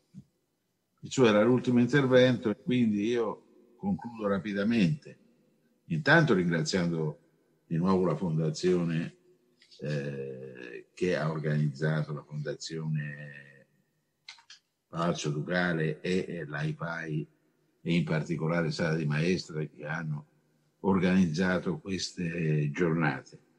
E poi tutti i relatori, i relatori che hanno fornito gli elementi di valutazione che non sono così scontati. Ogni edificio ogni area ogni sito industriale hanno una loro specificità ed è giusto che sia così, anche perché il panorama industriale italiano e il paesaggio industriale italiano sono paesaggi variegati che mutano in continuazione e che hanno bisogno di monitoraggi attenti e complessi. Ora, quello che viene fuori da questa nostra riunione è sostanzialmente come all'interno di eh, un'area tutto sommato limitata, la Valbormida è un'area non enorme, si intreccino un po' tutte le contraddizioni del presente. È un po' tipico delle aree chimiche. Io ne ho studiate alcune nella zona in cui sto, in particolare tutta l'area Montedison che sta tra Terni e Narni, in cui si coniugano tutti gli elementi che sono stati messi in uh, evidenza. Da una parte eh, il forte impatto che questo tipo di aziende hanno sul territorio. E spiega quello che diceva l'architetto Canziani. Cioè, io sono sufficientemente vecchio per ricordarmi quello che è successo a Cengio e quello che era il dibattito sui giornali e quello che era l'atteggiamento della proprietà all'epoca. E quindi capisco perfettamente eh, quello che si dice. Il secondo elemento è che in un qualche modo tutto ciò, è vero quello che diceva l'avvocato Legario, crea una cultura, una cultura del lavoro di tipo particolare. La fabbrica non è la stessa cosa del lavoro eh, nei servizi oppure nel commercio oppure nel turismo. Il terzo elemento crea una memoria. La memoria può essere anche una memoria di viso infelice, non è importante, ma crea non una narrazione, ma un meccanismo di racconto. La gente si racconta e crea un'affezione ai luoghi. Io voglio solo ricordare una cosa che non c'entra niente con la Valbormida, ma il tipo di rapporto che eh, i tecnici, i lavoratori di fabbrica hanno con le fa- macchine con cui hanno lavorato. C'è stato un periodo in cui a Terni hanno dismesso una vecchia pressa che aveva lavorato quasi 40 anni. L'avevano messa da una parte in attesa del, di rottamarla, di farla diventare ferro per, da vendere. Bene, gli operai e i tecnici tutti i giorni andavano a trovare la macchina, dico a trovare nel senso che andavano a vederla, e alla fine si sono offerti di smontarla e rimontarla, risparmiando o centinaia, migliaia di ore di lavoro all'interno di una piazza della città. C'è un modo attraverso cui le comunità del lavoro si autorappresentano e si autorappresentano anche le comunità che sorgono intorno alle comunità del lavoro. Solo per dare un'idea, quando hanno inaugurato questo, questo monumento di fronte alla stazione di Terni, in piazza alla manifestazione di inaugurazione c'erano 5.000 persone. Il che dimostra che tutto questo suscita ancora emozioni, suscita risposte eh, di identificazione, suscita elementi di, eh, di, identif- di emozione profonda che in un qualche modo sono gli elementi che suscitano eh, tutte le esperienze, tutti i racconti di lavoro e di fabbrica. Ora, io non so se si può recuperare tutto, non so se è giusto recuperare tutto, certo è che tutto questo in un qualche modo depone a favore di una tesi che noi come associazione da sempre propagandiamo, da sempre, a cui da sempre siamo affezionati. L'idea è che prima di distruggere le cose bisogna studiarle, poi bisogna costruire intorno ad esse un contesto e su questo contesto trovare i nuovi usi per edifici, memorie, culture che nel momento in cui si disperdono rischiano di far diventare la società che li circonda sostanzialmente una società invertebrata, senza, tuttori, senza strutture connettive. Ed è, io credo che questo sforzo è uno sforzo che un po' passa attraverso il museo, passa attraverso la tutela, passa attraverso l'attività eh, delle amministrazioni pubbliche del parco tecnologico, passa insomma attraverso una pluralità di soggetti che in un qualche modo devono continuare a discutere a confrontarsi, a confliggere quando è necessario, a mettersi d'accordo quando è possibile. Di nuovo grazie a tutti e spero che questa nostra conversazione riesca ad avere un po' più di socializzazione e al limite possa essere riprodotta in un volume. Grazie e arrivederci.